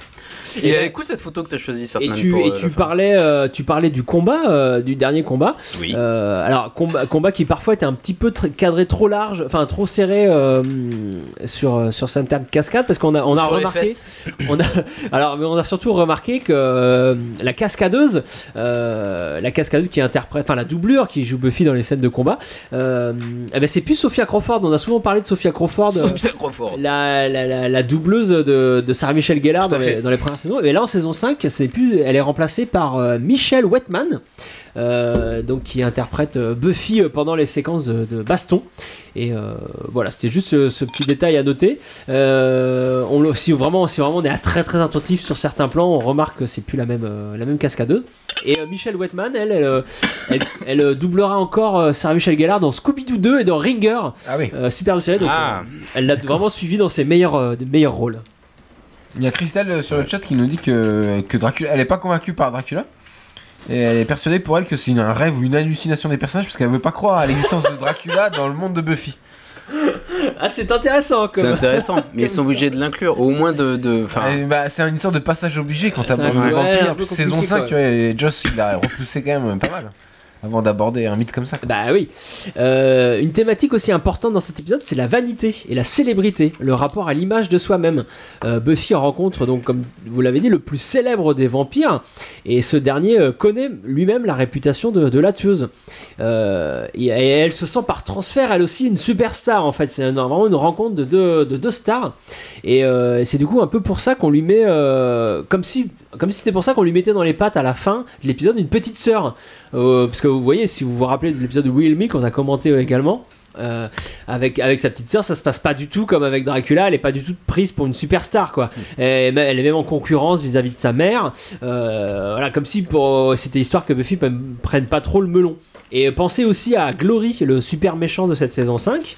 Euh, Glory, c'est une, euh, pareil, c'est une méchante euh, qui ressemble beaucoup à Buffy. Blonde, plutôt jolie, qui aime les fringues, sur- les chaussures à talons, qui a contre-courant total des clichés des monstres d'horreur. Et. Et qui, qui aime beaucoup l'image de soi-même, qui aime beaucoup être jolie, tout ça.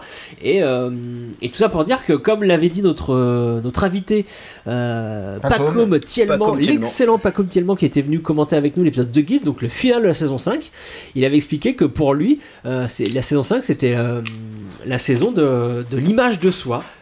Et, et là, là dans, dans ce premier épisode, en tout cas, c'est, très clairement, très clairement, très clairement ça. ouais. Très bien. Deux choses à ajouter à part de la tout, Clément non. Euh, Alors moi, je peux. Tu veux revenir sur Dracula, euh, ça Bah moi, je vous ai dit, moi j'ai un milliard Rentrons de- un petit peu dans les détails. J'ai un milliard de choses à dire sur euh, en conclusion, donc moi je vais vous parler, je peux vous parler un peu du livre, du livre Voilà. de Dracula de Bram Stoker, Allons-y. Bah, voilà. que je peux montrer peut-être. Revenons à la source du problème. Bram Stoker. 600 pages, hein, ça Stoker. rigole pas. C'est pour ça que ça a mis 6 mois de préparation ce podcast. C'est pour ça qu'il a fallu un petit peu de temps. Euh, non, non, mais j'ai fait d'autres choses entre temps.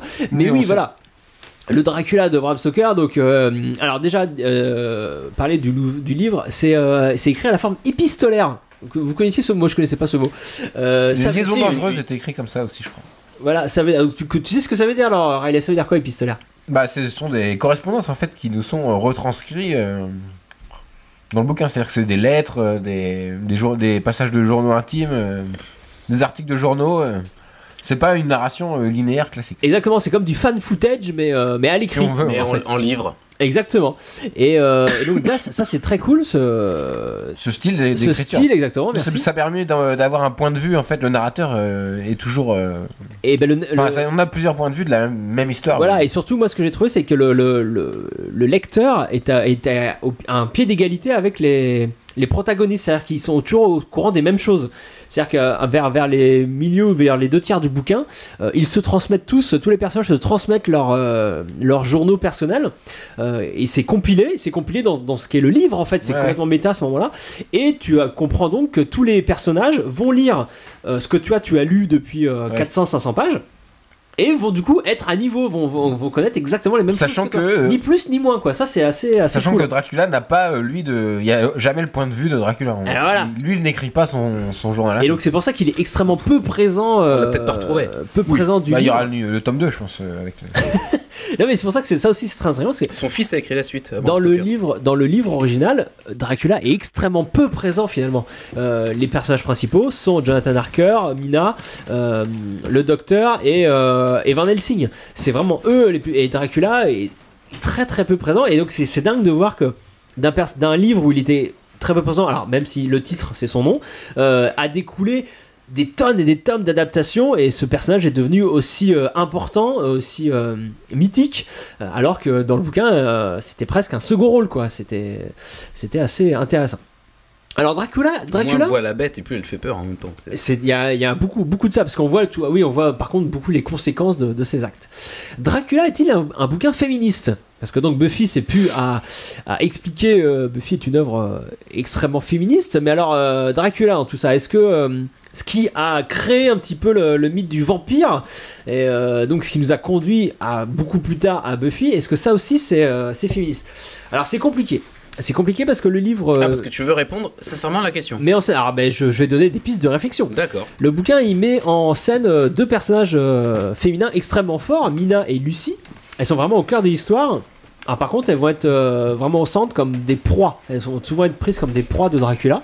Euh, mais euh, Mina, euh, sur la fin du livre, elle est plus présente comme une arme de, de, de la team. Parce qu'elle permet de repérer Dracula, en fait. Voilà, il y a un lien exactement comme dans l'épisode de Buffy qu'on vient de voir. Il y a un lien qui se crée entre Mina et Dracula, comme il y avait un lien entre Buffy et Dracula.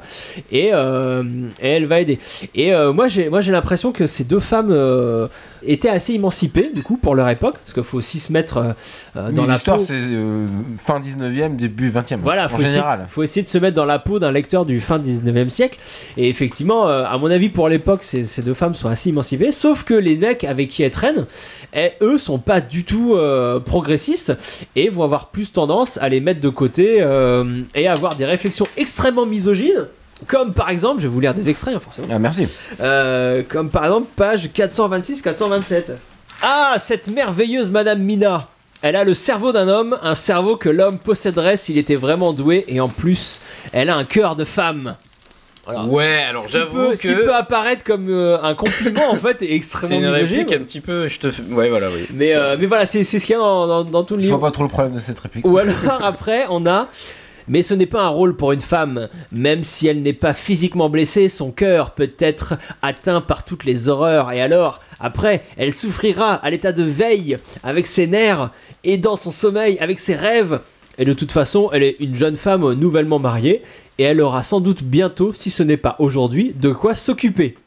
Sous-entendu, euh, bon, elle vient de se marier, normalement elle va être enceinte très très prochainement, elle aura des enfants, elle est s'occuper et de la cuisine à faire. Voilà, donc... Bram euh, Stoker, sympa. Un mec, sympa.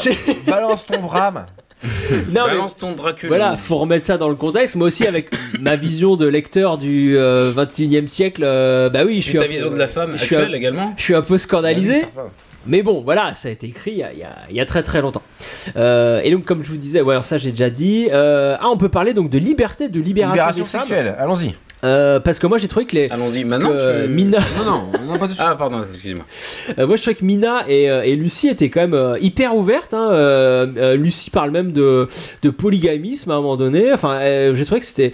euh, Mais c'est empreint de sexualité, et Dracula, voilà, de toute et façon. surtout, quoi. voilà, ce qu'on Le ce vampirisme en général. évoquait Le tout vampirisme.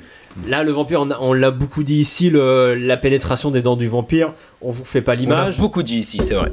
Euh, c'est très clairement euh, Et redit, je pense. euh, connoté Il y a, il y a une histoire, euh, il y a, une y a, un, y a un, un soupçon de de- de- de- d'allégorie de, la MST aussi dans, dans ce- cette Tout histoire de, de, de, de, de maladie qui se transmet par le sang et par le- Mhm. après avoir couché avec la, la personne. Euh, c'est ça aussi, le- les, les, les femmes que Dracula vient visiter sont après malades, elles, elles sont, deviennent toutes pâles, elles finissent par mourir. Euh, Il y, a, il y a une histoire de, un sous-entendu euh, de, de, de maladie euh, sexuellement transmissible. D'ailleurs, il y a plein d'œuvres de Dracula où, où il doit se nourrir de jeunes vierges. Et pas, c'est pas forcément du sang de n'importe qui, c'est du sang Ouais. de jeunes vierges pour qu'ils puissent survivre. Quoi. C'est, Bah oui, c'est- c'est- c'est encore plus se- sexualisé. Une thématique qui. qui Donc, mettons des capotes. Bah euh, déjà oui Voilà. et surtout quand on baise avec Dracula c'est encore plus, euh, plus Oui, important Évidemment. et euh, et il y a cette chose de, de- aussi de l'amant la figure de l'amant exotique l'amant le, le beau gosse venu de l'est qui, qui va charmer les femmes délaissées il y a beaucoup ça aussi dans, dans le livre et donc un peu c'est pour ça c'est pour ça ah oui ça je l'ai pas dit mais moi je trouve que c'est une excellente adaptation euh, de Dracula cet épisode cet épisode qu'on vient de voir parce qu'il y a vraiment plein de choses qu'il y a dans le livre Euh, on alors parenthèse, on vous prépare un dossier hors série sur Dracula au cinéma. Oui, il faut Euh, que. Parce que, ouais, on l'a pas dit là, mais on, on est en train s'est de- tapé plein de films de Voilà, Dracula. on a regardé déjà beaucoup beaucoup de films de Dracula, on va regarder encore beaucoup d'autres pour vous faire un, un dossier le plus complet possible.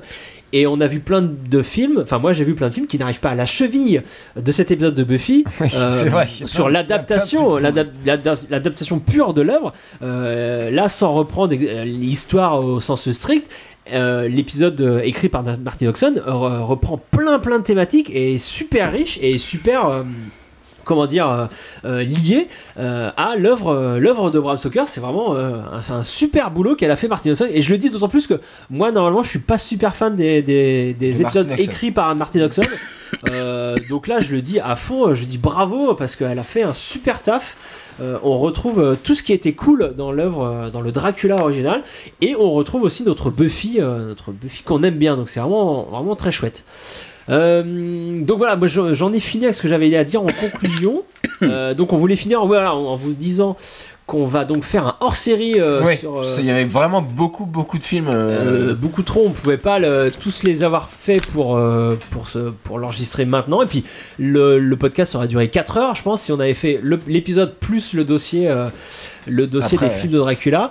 Donc on va faire comme on avait déjà fait les films de loup-garou ou les films de chasse aux sorcières, rappelez-vous. Des films de boucle temporelle, on a fait ça. Voilà, on va vous faire un dossier euh, de- du même acabit, euh, mais cette fois donc avec les films euh, mettant en scène Dracula. Donc euh, il y en on a. le fait en podcast du coup. On veut faire un on fera un podcast hors série dans, dans quelques semaines. Podcast. Euh, il a failli dire. Il a failli Oui, dire. non, parce que tant qu'on est chaud là, il faut, il faut qu'on le fasse. Hein. Non, non, mais on va le faire, c'est sûr. Euh, juste donc on prévient nos auditeurs qu'on va le faire. Et donc ce sera un podcast euh, euh, le plus complet possible. Et on a plus de 60 films à voir, je crois. 60, 70 Parfait, films. c'est très bien. Ça va être On a vu plein déjà des trucs mais vraiment pourris hein, et d'autres vraiment très bons. hein. On a très très hâte d'en parler en fait. hein, c'est ça le truc. On aimerait bien en parler ce soir, mais non. On, Bah oui. On vous réserve ça pour le, le hors série. Comme ça, comme on aura en janvier, en janvier, Voilà, en janvier, en 2018. où On aura une vision complète euh, du truc. On en a fini avec la conclusion. Euh, Riley, Clément, vous avez des choses à rajouter en conclusion ou pas? Eh bah non, on a été assez euh, complet, hein, plein de choses euh, sur cet épisode. euh. Sur le chat, j'ai l'impression que ça parle de, de Dracula, euh, du, du futur de Dracula. Est-ce que Dracula va revenir peut-être hein, Ah c'est- oui, dans les, les comics. Alors, bah, c'est évidemment euh, transition toute trouvée. C'est ce dont je vais parler dans mon système Buffy. Tu vas aimer ça. Attention, c'est parti. You're English, right? Yeah. I've seen every episode of Doctor Who. For God's sakes, Andrew, you've been in here for 30 minutes. What are you doing? Entertaining and educating. Why can't you just masturbate like the rest of us? Je vais vous parler d'un comics Spike Allez. versus Dracula. Euh, pareil, je crois qu'on l'avait évoqué avec Big M quand on avait parlé de Dracula. la Ah oui, il en parlait, c'est lui qui en parlait, ouais. C'est la, la BD, donc je vous parle de, de- Spike euh, versus Dracula. Donc pareil, euh, toujours après Buffy contre Dracula, euh, Spike contre Dracula. On apprend plein de choses dans ces comics.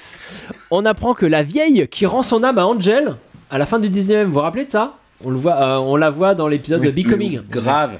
Euh, et ben elle, c'était un grand amour de Dracula, cette vieille dame. Bah, Euh, alors il a- Dracula, il a pécho tout le monde dans le hein. C'était un grand amour à l'époque où elle n'était pas vieille dame, hein, je crois.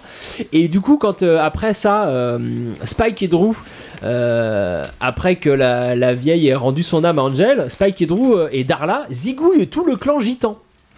Et donc notamment la vieille. Euh, et donc Dracula, il n'est pas content du tout. Bah. Parce que les gitans, en fait, ce, ce clan gitan, euh, c'était euh, des- les protégés de Dracula. Car pareil, dans le livre, pareil, ça revient, tout est cohérent avec l'œuvre de Stoker. il, il protège des gens, Dracula. il- Dra- enfin, C'est un vrai conte. Et, et les, et, les, et les- et les gitans le protègent également. C'est les gitans qui ramènent son cercueil à la fin euh, vers son château. Ouais, parce que c'est grâce à eux, il les entretient, Dracula. Il, Oui. il se comporte vraiment comme un comte moyenâgeux. Comme un Il propriétaire euh, terrien. Voilà. Exactement. Exactement. Et donc, bref, euh, Dracula, du coup, en veut un petit peu à, à, à Drew et Spike. Et Spike, entre-temps, euh, il a acheté euh, le livre Dracula de Bram Stoker euh, à Drusilla, parce que Drusilla voulait le lire. Sauf que Dracula, quand il débarque chez Spike et Drusilla, il balance le bouquin au feu. Parce que lui, il aime pas du tout le livre de, Ah le livre de Bram Stoker qui, qui balance tous ses secrets. Et ce livre avait coûté 11 pounds, donc 11 livres. Et c'est ça, c'est à cause de ça que, euh, Ah, que, que- que Spike considère que euh, Dracula a une dette envers lui. Cette dette d'argent qui va traîner, euh, donc, euh, qui, Ça, est, tient- ça tient pas la route. qui est évoquée donc, dans, dans cet un épisode. peu, ouais. Et c'est une un dette, forcé, quoi. c'est une dette qui va traîner tout le long de ces cinq épisodes de la, donc de la bande dessinée euh, Spy contre Dracula. Donc c'est très drôle parce que c'est euh, c'est cinq à cinq époques différentes où Spike va croi- croiser, ouais. croiser le chemin euh, de Dracula. Ça a l'air très cool. Spike va croiser euh, Dracula, mais également Bella Lugosi, Ed Wood, un ancêtre de Oz, Hitler, Audrey Hepburn, enfin plein de personnages historiques très cool. Et euh, Parce qu'Hitler existait. super cool. Je croyais que c'était un super méchant. Plein de moi. personnages très cool. Ah bah bravo. Tout va bien. Donc le nazisme, c'est cool. et même et dans le dernier Vous avez bien changé les mecs. Et dans le dernier, hum- dans le dernier, nu- dans le dernier numéro, euh, le- le- ça se passe après, euh, après la saison 7 de Buffy. Ça se passe même, pendant- on peut le dire, pendant la saison 5 d'Angel, à Wolfram et Hart. Et euh, euh, Dracula vient, euh, vient encore emmerder euh, Spike euh, à ce moment-là. Et voilà, et Dracula revient, est même ouais. revenu dans la saison 8 le tome 3 de la saison 8 de Buffy, parce que En vous, êtes- n'êtes pas sans savoir que euh, Buffy a, a vu une suite euh, en comics, hein, donc euh, saison 8, 9, 10, euh, 11, 12, euh, je sais plus à combien Officiel, on est. hein. On est à combien Ils maintenant sont à René 11, je crois. C'est un, c'est un complètement fou. Et donc, sur le chat, on lit pas là, on est, on est dans vraiment la- en retard alors moi j'ai lu que la saison 8 et à coup de bol dans la saison 8 euh, le, le comte Dracula revient Euh, il, il, il revient parce qu'il a fait de la merde un peu il a, il a perdu ses, ses pouvoirs donc ses pouvoirs qu'on a vu là se transformer en fumée en loup tout ça Il est redevenu euh, vampire normal. euh, non, non, il les a toujours, mais sauf qu'il les a perdus. Il, les a, il a donné ses secrets à d'autres vampires, de- des vampires japonais, euh, qui viennent, euh, qui viennent emmerder euh, Buffy et, ses, et, son, et son collectif de tueuses qui, euh, qui, qui, euh, qui combat euh, les forces du mal à cette époque-là, pendant la saison 8.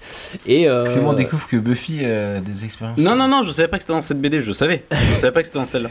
Et euh, donc pendant que Clément feuillette saison euh, la saison 8, euh, donc euh, c'est très que Xander euh, va retourner voir euh, Dracula et on va apprendre que Xander a- est finalement devenu pote en fait avec Dracula. Super. Euh, ils, ont, ils ont gardé ce lien, hein, ce lien qu'ils avaient tressé. du thé euh, là, je le vois là. mais oui, oui, oui, ce lien qu'ils avaient potes. noué, noué euh, ensemble, euh, euh, ce, lien contraint est devenu un lien euh, Volontaire, un lien volontaire. Euh, on apprend que euh, qu'après la mort d'Anya, euh, Xander va passer euh, quelques mois euh, chez le comte, chez le comte Dracula pour se ressourcer, hein, parce qu'avec son ami Drac, euh, il, va, il va faire des balades en forêt, je ne sais Moi, j'ai pas. aucun souvenir de ces épisodes, euh, pourtant j'ai eu la saison 8. Alors peut-être c'est quelque chose qu'on a oublié, mais c'est bien, euh, c'est bien dans ce donc c'est dans ce tome 2 de la saison 8, euh, les portes, euh, les loups, les loups sont aux portes, un truc comme ça. Drew Goddard et George Gentil au dessin qui étaient euh, à, la Comic Con. Ah, ouais, qu'on a croisé au Comic Con, très Qui très. a dit des très bonnes choses au panel sur Buffy d'ailleurs avec Julie Benz, qui était très cool. Tout à fait. Et, euh, et pour en finir avec Dracula et le Buffyverse, il revient également en saison 10.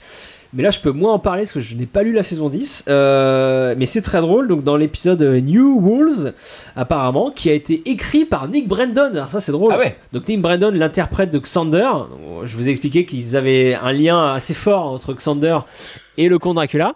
Et donc euh, l'interprète, Nick Brandon, l'interprète de Xander, euh, qui s'est mis à écrire des comics euh, plus tard, va utiliser ce lien entre son personnage et Dracula. et Dracula. Il va faire revenir le conte en saison 10. euh, c'est plutôt malin et c'est plutôt bien vu. Euh, voilà, j'ai fait le tour. euh, pareil, bah, sur le chat euh, ou dans les commentaires si vous avez des, si j'ai oublié des choses entre Dracula et les comics Buffy. Euh, je veux bien, Ah, mais n'hésitez euh, pas, hein. mais voilà et surtout allez lire, euh, allez trouver euh, Spike contre Dracula Spike contre Dracula. cool. Je me ferai une joie de vous envoyer les, les liens, les scans euh, que Quoi j'ai- que j'ai évidemment envoyé à Riley et Clément, mais qu'ils n'ont pas lu. hein. on dit pas de scan, nous on lit des vrais BD en Ah, fait, c'est pardon, pour ça. euh, Ah bah oui, il faut envoyer un lien Amazon. hein. Et puis euh, régler si possible. Mais voilà, allez voir ça, Spike contre Dracula, c'était très cool. Est-ce qu'on a, on a un autre Si Buffy, tu vas aimer ça Euh, Tiens, c'était au tour de Clément, je crois. Oui, pour une fois que j'en ai un, dis donc. Ah oui, alors, qu'est-ce que c'est quoi Alors, si t'aimes Buffy, tu vas aimer ça parce que c'est un épisode de la super série euh, The Office. The Office. Euh, tout, pour tout simplement parce que euh, j'ai, euh, Joss Whedon a réalisé un épisode, le spécial Halloween de la saison 3. Euh, D'ailleurs, bah, tu nous passes une vidéo où il est en train d'en parler et pourquoi il a accepté. Il dit que la raison principale, c'est parce qu'il est fan de la série The Office euh, à la base. Excellente série. Et euh, Qu'est-ce que c'est que la série d'ailleurs Au demeurant, hein. Et ben en Dis- fait, pitch-nous un peu la série, Alors, ouais. bah, The Office pour ceux qui connaissent pas, mais ça m'étonnerait. C'est quand même bon voilà, c'est une c'est une fausse émission de télé qui se passe dans un dans un bureau et qui suit les, les- les- les- le quotidien de, de Jim et surtout du patron qui est joué par Steve Carell. qui pff, voilà qui surpasse tout le monde quoi. Question humour subtil euh, dans son jeu quoi. Et, c'est que ça en fait. C'est que de du, faux documentaire où, on vit le, le quotidien de ces employés de bureau qui ont une vie un peu un peu triste, mais, euh, mais leur patron et qui, qui, qui, qui- voilà, qui demande de l'amour euh, ne peut pas s'empêcher de jouer au- à- aux gamins attardés avec eux et c'est super attendrissant comme série, c'est j'adore. Bref, et donc cet Alors, épisode parenthèse- spécial, oui. Parenthèse, Pouillou Pop euh, nous demande sur le chat si la BD existe en français. Et là, sinon, euh, enfin, Spike versus Dracula n'existe pas en français. Ah oui. Mais la saison 8 existe, elle, en français, sans problème. Voilà, fin de la parenthèse. Voilà. Ouais, donc cet épisode de The Office, tu t'as t'as pas dit, mais ça parle de vampirisme Eh justement. ben, si si, ben, j'allais venir euh, avant qu'ils nous, nous disent que que, que voilà, qu'ils- bah, avant qu'ils me coupent hein, tout simplement.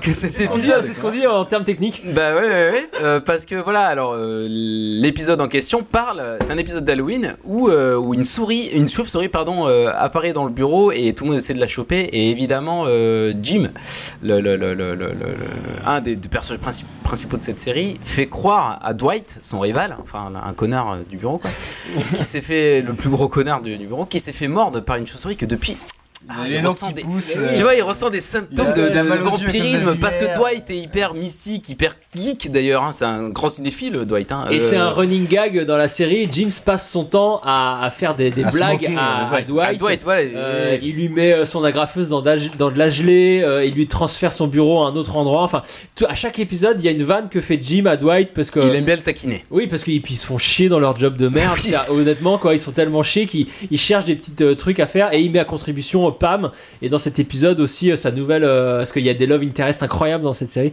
euh, Karen, qui est jouée par la femme d'homme Rachida Jones. Et euh, est- voilà, à chaque ouais. fois, il met à contribution des membres du bureau euh, pour crédibiliser euh, sa, son histoire. Pour C'est que... sûr que Karen est déjà là dans le. Ah bah, je l'ai vu cet après-midi. D'accord. Bah, du coup, voilà, ils ont choisi Joss Whedon pour réaliser cet épisode parce qu'il y a des vampires et, et lui explique que, que ça va au-delà de ça, quoi. Que, que, voilà, il a voulu jouer, euh, réaliser cet épisode parce qu'il est fan, quoi. C'est, euh, on Et peut préciser. Voilà. c'est Donc le lien avec Buffy, il est là, quoi. Et euh, ouais, et ce qui est très cool dans cette réalisation de Joss Whedon, moi je trouve, c'est que il s'est complètement fondu dans le moule. Enfin, c'était sous-entendu quoi. Il avait fait ce truc comme pour s'exercer euh, en tant que réalisateur de commande un petit peu, et euh, il fait, enfin, on- honnêtement, on voit pas que c'est Joss Whedon qui l'a réalisé Bah cet non, épisode. non, pas du tout. Il mais a par réalisé contre, c'est- comme les autres épisodes. Il, il- il a compl- il s'est complètement Mais- adapté au, au- Tout à fait, parce à la que mécanique. là, il y a eu un plan où on a vu où Jim remet son col, tu vois, et, tu vois, puis il s'est filmé intelligemment parce qu'il vu filmé par derrière comme ça, il a l'air d'un vampire justement, euh, alors que c'est en caméra portée, en mode reportage tout le temps. Et euh, oui, bah oui, c'est c'est très cool. C'est pour ça que j'en parle. Mais oui, c'est un excellent clin d'œil que ce soit l'épisode sur les vampires un petit peu qui a été confié à Joss Un Whedon. réalisateur thématique. Comme par hasard. C'était. euh, Mais voilà, excellente série, ouais, The Office, si vous connaissez pas. euh, Et maintenant, vous avez une bonne excuse pour regarder, vu qu'il y a un lien avec Buffy. euh, Donc, euh, Ah oui, oui, oui, pour ceux qui connaissent pas, faut absolument voir vous n'avez série. absolument pas le choix. Il faut voir cette série formidable. Euh, Riley, c'est à ton tour. Et tu as Ah un système Buffy Bah, moi j'ai triché, j'ai fait un système Dracula, tu vas aimer ça. On avait le droit, il paraît. Et on m'avait dit qu'on avait le droit de faire un système Dracula, tu vas aimer ça. Euh, moi je voulais parler euh, rapidement d'un jeu de société, parce qu'on n'en parle pas assez. Un jeu de plateau qui s'appelle La Fureur de Dracula. Euh, on a même en direct des illustrations. Et, euh, donc c'est un jeu qui date de 89. Ah, Et oui, mais j'étais est- tout petit. Eh oui, mais On va y jouer, tu l'as amené ou pas? Euh, non, on va pas y jouer en direct, je l'ai pas amené. C'est un scandale. D'ailleurs, euh, j'y ai joué. Ça dépend comment il en parle. En fait, j'ai joué qu'une seule fois. Donc, euh, je, je peux pas vous. euh, je me base sur cette première analyse. C'est vrai, mais ça dure. et, bon, c'est un jeu qui dure au moins une heure et demie, deux heures. Ça, ça peut être assez long. allez, Ah ouais, non, moi non. Moi après le podcast, j'ai un truc, donc désolé. Ah bon, En fait, c'est un jeu de, de course poursuite. Je sais pas si vous avez- Course poursuite En fait, est-ce que vous avez déjà joué à Scotland Yard Le jeu euh, Scotland Yard, c'est un jeu de société où, à Londres qui est hyper connu, où Ouais. on doit euh, rattraper Mister X dans les rues de Londres. Alors tu portes une Ouais. casquette quand t'es Mister X. Exactement.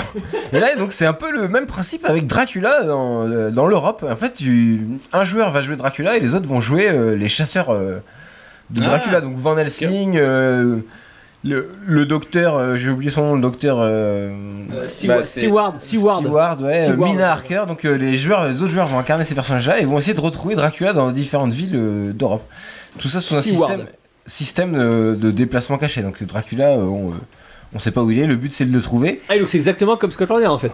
Là où c'est euh, un peu. ouais, donc Scotland Yard, c'est c'est ça. Là où ça va plus loin, c'est qu'ils ont rajouté des, des séquences de combat. En fait, Dracula doit affronter les chasseurs. Il y a un système de points de vie, euh, mais c'est c'est plutôt réussi.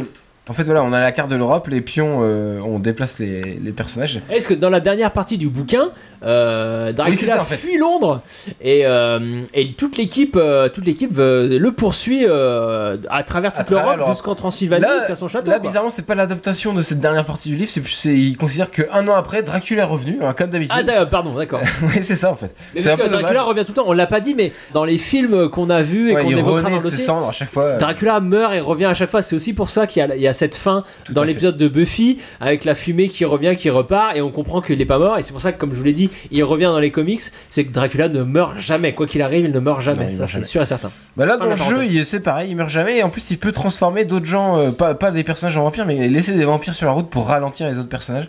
Donc c'est un vrai jeu de stratégie euh, plutôt sympa. Et comme c'est Noël, hein, offrez-vous des jeux de société. les gars. Offrez-moi un jeu de société, hein, pensez-y. Euh, c'est très cool, donc je vous le conseille si vous êtes fan de Dracula et ce genre de, de jeu de plateau, c'est assez original quand même.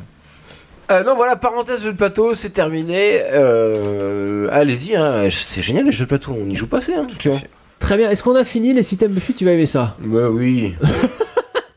Euh, alors, euh, Bah, on- vu qu'on fait pas de dossier. Euh... bah, donc c'est fini ou on fait un système Buffy C'est pas sûr que tu aimais ça, mais on t'en parle quand même parce que c'est très Ah cool. bah oui, on a- moi, j'ai un petit truc à dire. Alors, bah voilà. Hey, Scotty, you find anything? Scotty. Scotty! Scott! Scotty! You bastards! Why are you torturing me like this?